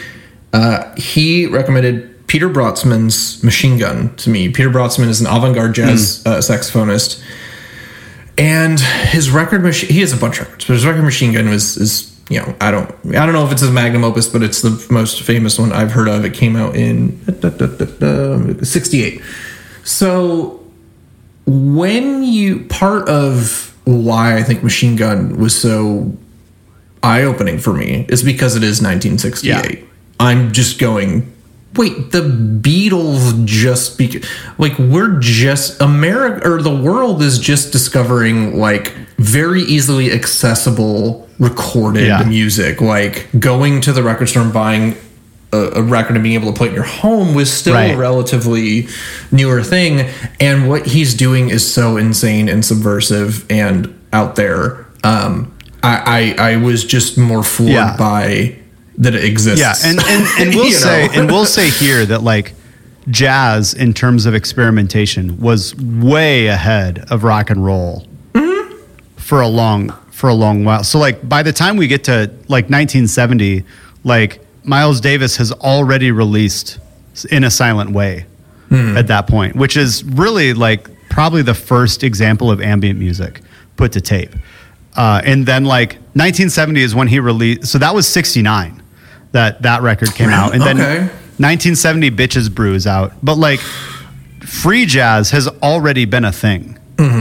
So like uh, John Coltrane has already been making these incredible incredible albums of just like this chaotic like f- noise, this like free jazz that like then like people like the Byrds are hearing and writing songs like 8 Miles High and stuff like that. And like and f- like so jazz's weirdness is what's influencing like psychedelic rock and prog rock and stuff like that, which is like Yeah. such a weird thing to think like the stuff that we're like, oh man, this is wild, but like, and like all these punk bands, like their energy that they have is like it's already existed in jazz Yeah. for 30 years by the time Nirvana comes out, you know? I still, uh, I'm a big Miles Davis fan and, and have done my, my homework with him, and I have tried so hard to get into uh, Bitches Brew. I love Bitches And I Brew. can't. It gives me a headache. Like, I uh. literally, I have to be in a mood for that record literally gives Yeah, me a I have- headache. and people will be like, oh, it's, it's game changing, it's life changing. And I'm like, I'm sure it is, but fusion is not for me. And I Yeah. literally get a headache listening to that record. I so there's a very particular brand of jazz fusion that is like there is a point where fusion realized, oh, we're doing funk. and I I'm not into that fusion, but like the fusion before that when it's like Bitches Brew and all of the albums that like Miles Davis's backing band were writing at the same time. So like mm-hmm. Mahavishnu Orchestra, that first album, which is like very like Indian influences, and like Joe Zawinul was like so everybody talks about Chick Corea and Herbie Hancock, but like mm-hmm. the third and probably more important keys player in that band was Joe Zawinul, who's a Hungarian immigrant Okay. I Who, like, never grew heard up- the name. he is he wrote the song in a silent way. Um, Okay. but he has one album that is called Zawinul that is absolutely incredible and might be like my favorite fusion record. But he was he also went on to form Weather Report. Uh, and so like and also Weather I've Report of. I'm pretty sure Yeah. my father turned me on to Weather Report, and I Yeah, listened so to the- it probably once and said the no, first the first weather report record I really love, but then they just like became funk. And I'm like not as into that. And like which is also how I haven't like I've listened to everybody's projects from the Miles Davis Electric crew, but I've never gotten into Tony Williams. Because- and it's like, no, it's a funk record, whatever. Um, but like I'm Herbie Hancock's Mwandishi project. Um, like he had three albums, Mwandishi, Sextant, and Crossings, that are just like really like like focused a lot, like really synth based and really ambient based. That are like he recorded around the same time as like between In a Silent Way and uh, Live Evil, and that's like some of my favorite stuff. So Um, I'd say what uh, I, I want to try to segue into maybe less experimental avant-garde non-mainstream stuff that we're listening to now and the latest for me uh, is that a composer named ryuichi sakamoto Yeah. and I saw the film The Revenant, and one, uh, I absolutely love that movie. I, that movie is divisive. Some people are like, uh, it's boring. He just gets attacked by a bear. I've watched it like five times. I absolutely love The Revenant. It's it's my jam. But the music, like such a huge part of that film is the music. And so I left the theater going, that soundtrack was haunting. Like Yeah. just that soundtrack is like depression in sound. And I uh so I go to work, whatever, I'm working and sure enough it pops up in my recommended list and I'm like, Yeah. Revenant soundtrack. Okay, who's it? Ryuichi Sakamoto. Okay, whatever. And so I start playing it and I listen to the soundtrack for a few days while I work. And I start digging into the guy. And he's been doing work for a very famous composer, been doing work for a ton of years. Yeah.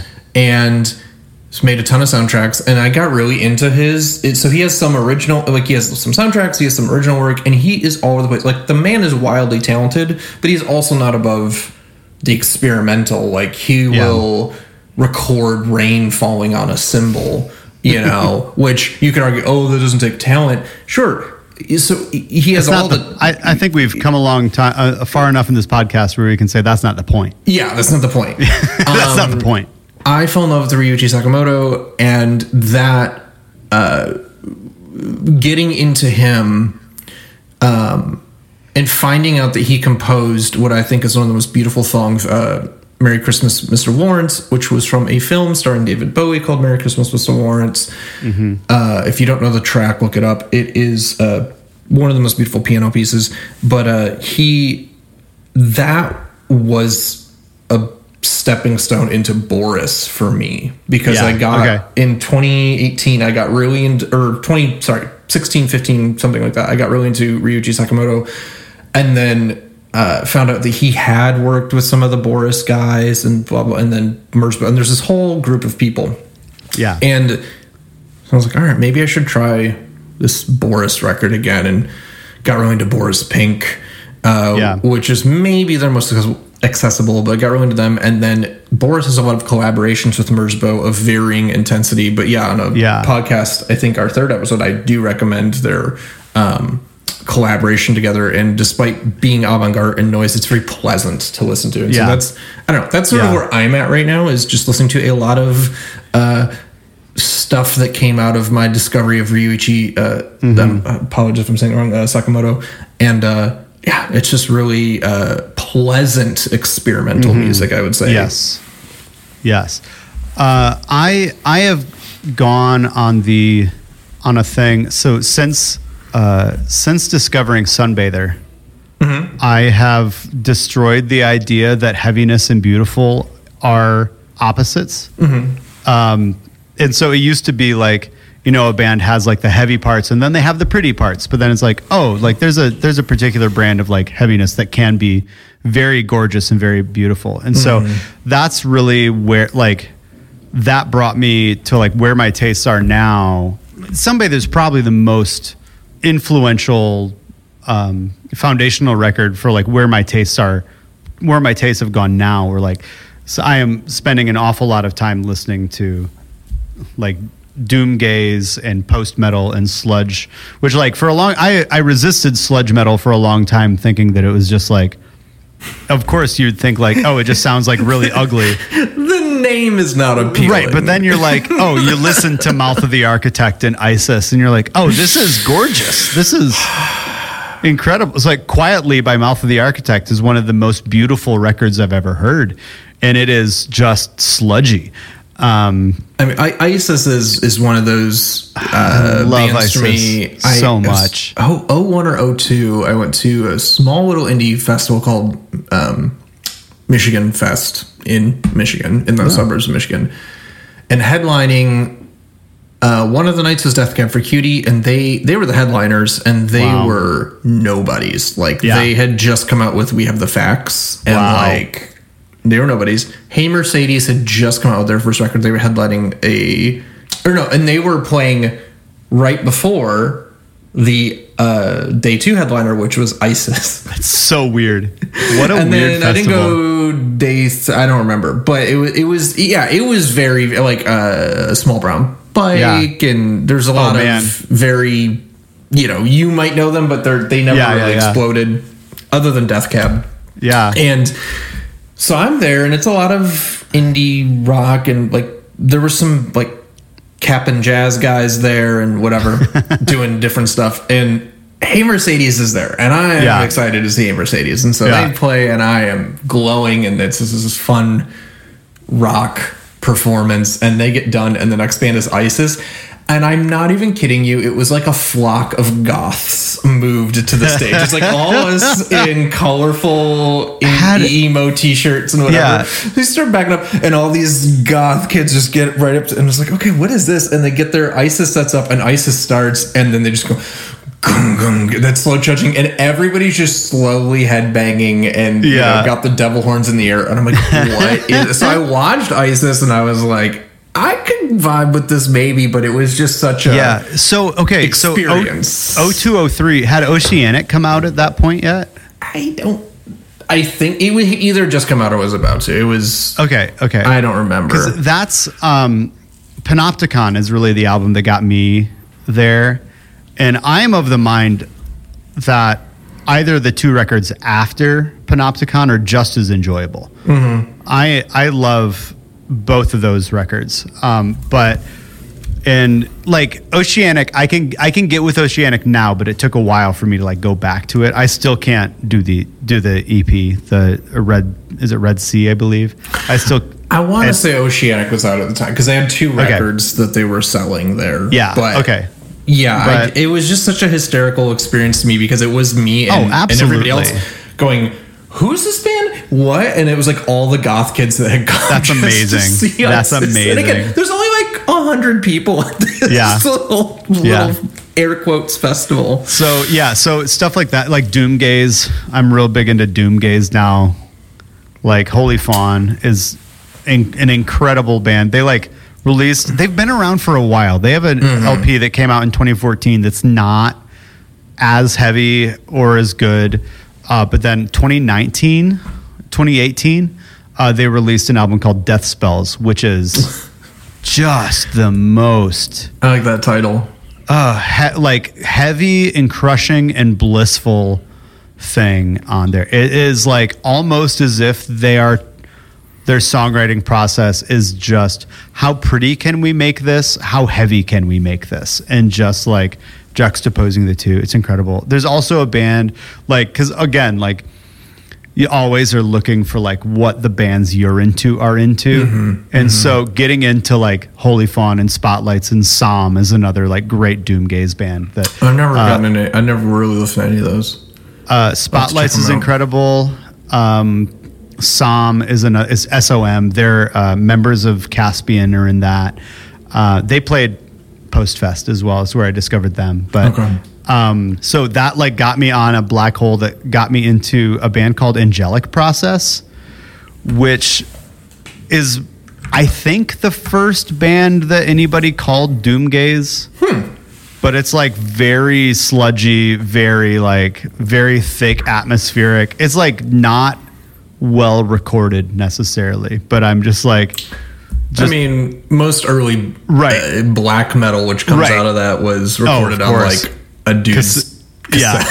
right. Yeah, I was like, but it's like but they they had an album called uh, I was just listening to it today. What's it called? Um, Weighing Souls with Sand, and it's just like this. Oh man, I don't even know how to describe it, but it's like I've played it. And when Michelle's been around, and she's like, "What is this? It, this is so bad. Like, why are you listening?" And I'm like, "I just really love this. I just really love this." Um, the but yeah, but that's like where my where my like current state of like I have no idea what's like appropriate for like a a, ma- a mainstream yeah. like I don't like I'll put on like Palms, which is like the Deftones Chino Moreno with three members of ISIS, and I'm like, this is nice, this is chill, and then people are like, what is this heavy? I'll never forget. We were we were hosting a uh, we were at my buddy or we were hosting. We were at my buddy Eric's house New Year's Eve. Very chill party, and there was no music on. And Lauren goes, uh, "Hey, like put some." He had a Bluetooth speaker. Hey, can I put some music on? So she does, and she just puts on uh, like Blood Brothers, uh, "Burn Piano Island Burn." It's one of her Yeah. favorite records. yeah, And like within a minute, one of the dudes is like, "What? Who? What? it Lauren? What is this? Like, you have to turn this off. Like, this is we are trying to chill." And so then we just went on the Spotify and put on like, um, you know, New Year's Eve playlist or something, and Yeah. you know, played like "Party in the USA" by Miley Cyrus or something, and we're like, okay, you know. But to Yeah. again, like to my ears, I can enjoy you know, a Taylor Swift song and uh you know, I'm not like, oh, I can oh, this is great, this is brilliant, this is beautiful and then I can, you know, put on um yeah, like a Palms song Yeah. and just go, Yeah. wow, this is also beautiful and there's no mental shift for me. Like it Right. just blends Oh, yeah. together. Um or Lantlos is another band like that, where like it's just like super crushing, but like this is really pretty, and I'll put it on and like I'll will have people over, and I've just got it on. Like, what? Is, why is this so loud? I never forget my buddy. He's really into Godspeed You Black Emperor, and we had a Oh, Thanksgiving. man. That's a casual- We had Thanksgiving. Nice casual listening. with his parents. He was super kind. we have Thanksgiving in San Francisco. We're transplants. We don't have any family Yeah. here.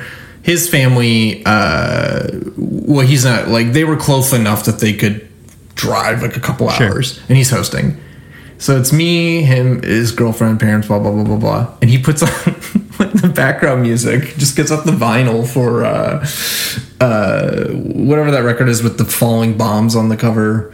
oh, uh, Yankee FXO or something, something. Yes, he puts that on. Yeah, yeah, and I'm like, really? And he's like, yeah. Don't you like Godspeed? And I was like, I do. It's Thanksgiving, and like, sure enough, within a minute or so, his mom was like, "Can you?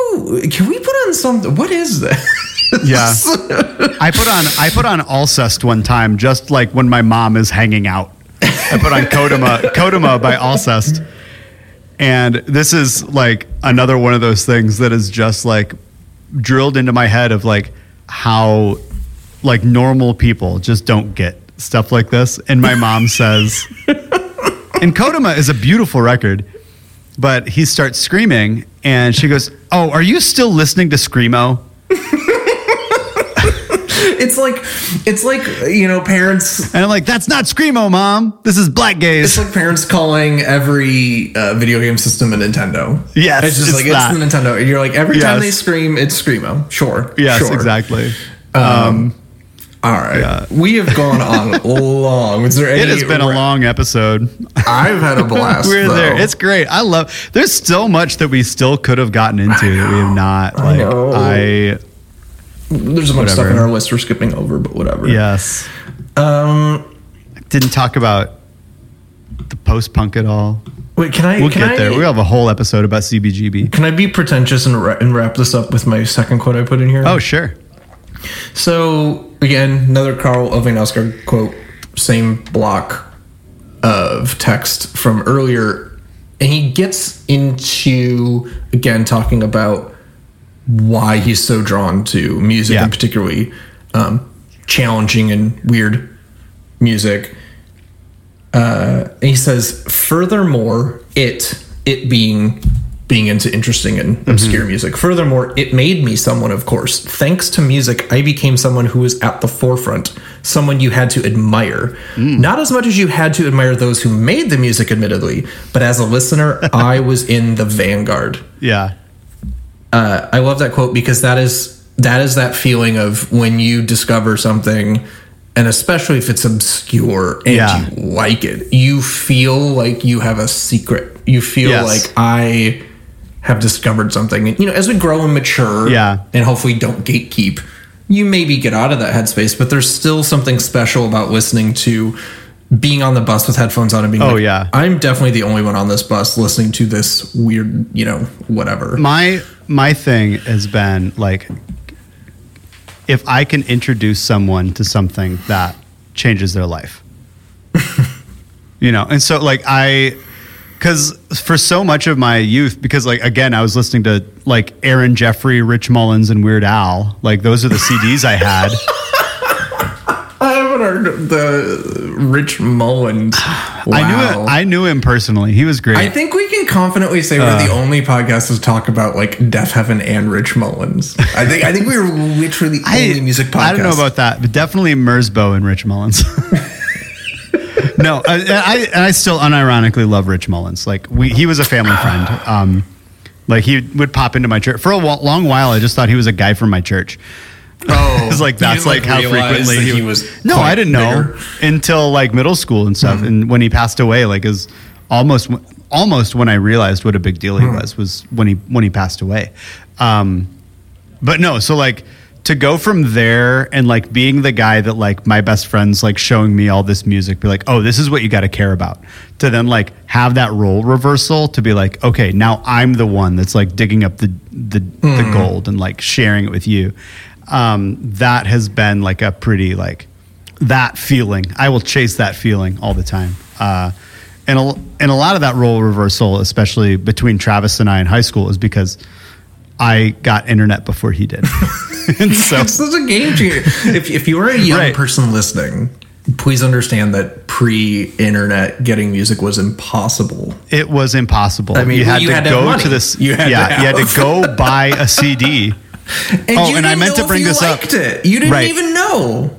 Right. And so I was going to bring this up when you were talking about Aphex Twin, but Mm-hmm. for such a long time, the only interaction I had with Aphex Twin was seeing the cover for Windowlicker at Best Buy and being That like, is a bold cover. it's like- and being like, bold "What cover." is this? like, I don't know what that is, but I want it away from me. And if anyone is doesn't know, very if, upsetting. If anyone doesn't know the cover, it is his face, which he's not a conventionally attractive guy, uh, and, he's and definitely. he super grin. Yeah. it's like almost modified. He yeah, has this super he's- evil it's grin. definitely like a like a um, what's it the the Kubrick angle. It's definitely the Kubrick Mm. Yeah, angle. yeah. And like this creepy face that he's making, photoshopped onto like a bikini model. Mm-hmm. And it's just the most off putting cover I've ever seen. But that was what like Aphex Twin. Illustrated. Uh, you know, super uh, buxom woman, Yes. posing beautifully, and then he, you're like from afar, you're like, Ooh, "Who's what's that, that?" babe?" And then you're like, "Oh." he's got a beard. He's got the Kubrick angle. He's got this weird face. he he has used his face on almost all his stuff Yeah. with, to which I love. Like he's Yeah. just been like uh, I mean even the come to daddy video is a bunch of little girls running around Yes, and they have his, his face. face. Yes. It's just so disarming. yes. Yeah. Uh, yeah. Anyways, uh, uh, uh, we should wrap this up. Nat, Yeah. What is your pick for this week? What do you My my Jamming. pick for this week. Um, so there is a band called, or was a band called School of Seven Bells, and started out as these twin sisters who I forget what band they were in. I think their name they're the Hezra sisters, I believe. Um, but then they were in a band with a guy named Benjamin Curtis, who used to be in a band called Secret Machines which I mostly only know from people being like, "Oh yeah, School of Seven Bells, the guy from Secret Machines in there." I've never heard of any of those. But so I was super. They're like a shoegaze, dream pop, electronica thing. Uh, I was really into their first two records. I really enjoyed their third record. Uh, so one of the sisters left after I think the second record. Uh, it might have been after the third record. It might have been after the first record, but.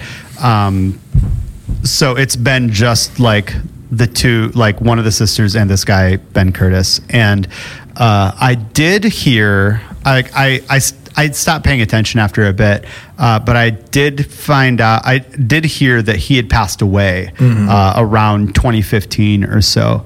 And I was listening to them again the last few weeks and discovered that they had released an album after his death uh, that like was stuff that he had started demoing and some like tracks that he had put together and they were in the middle of it when he died and then the other girl in the band decided to finish it and put it out and that album is called SV11B SVIIB which is like the School of Seven Bells uh, shorthand Okay. yeah, that's like the see that. shorthand for School of Seven Bells. But like they put this record out, and it's really delightful and really, really bittersweet. There's a lot of you know, a lot of the songs are dedicated to Okay. his memory, and uh, it's just as catchy and great as the stuff they had before that I loved, and uh, has a.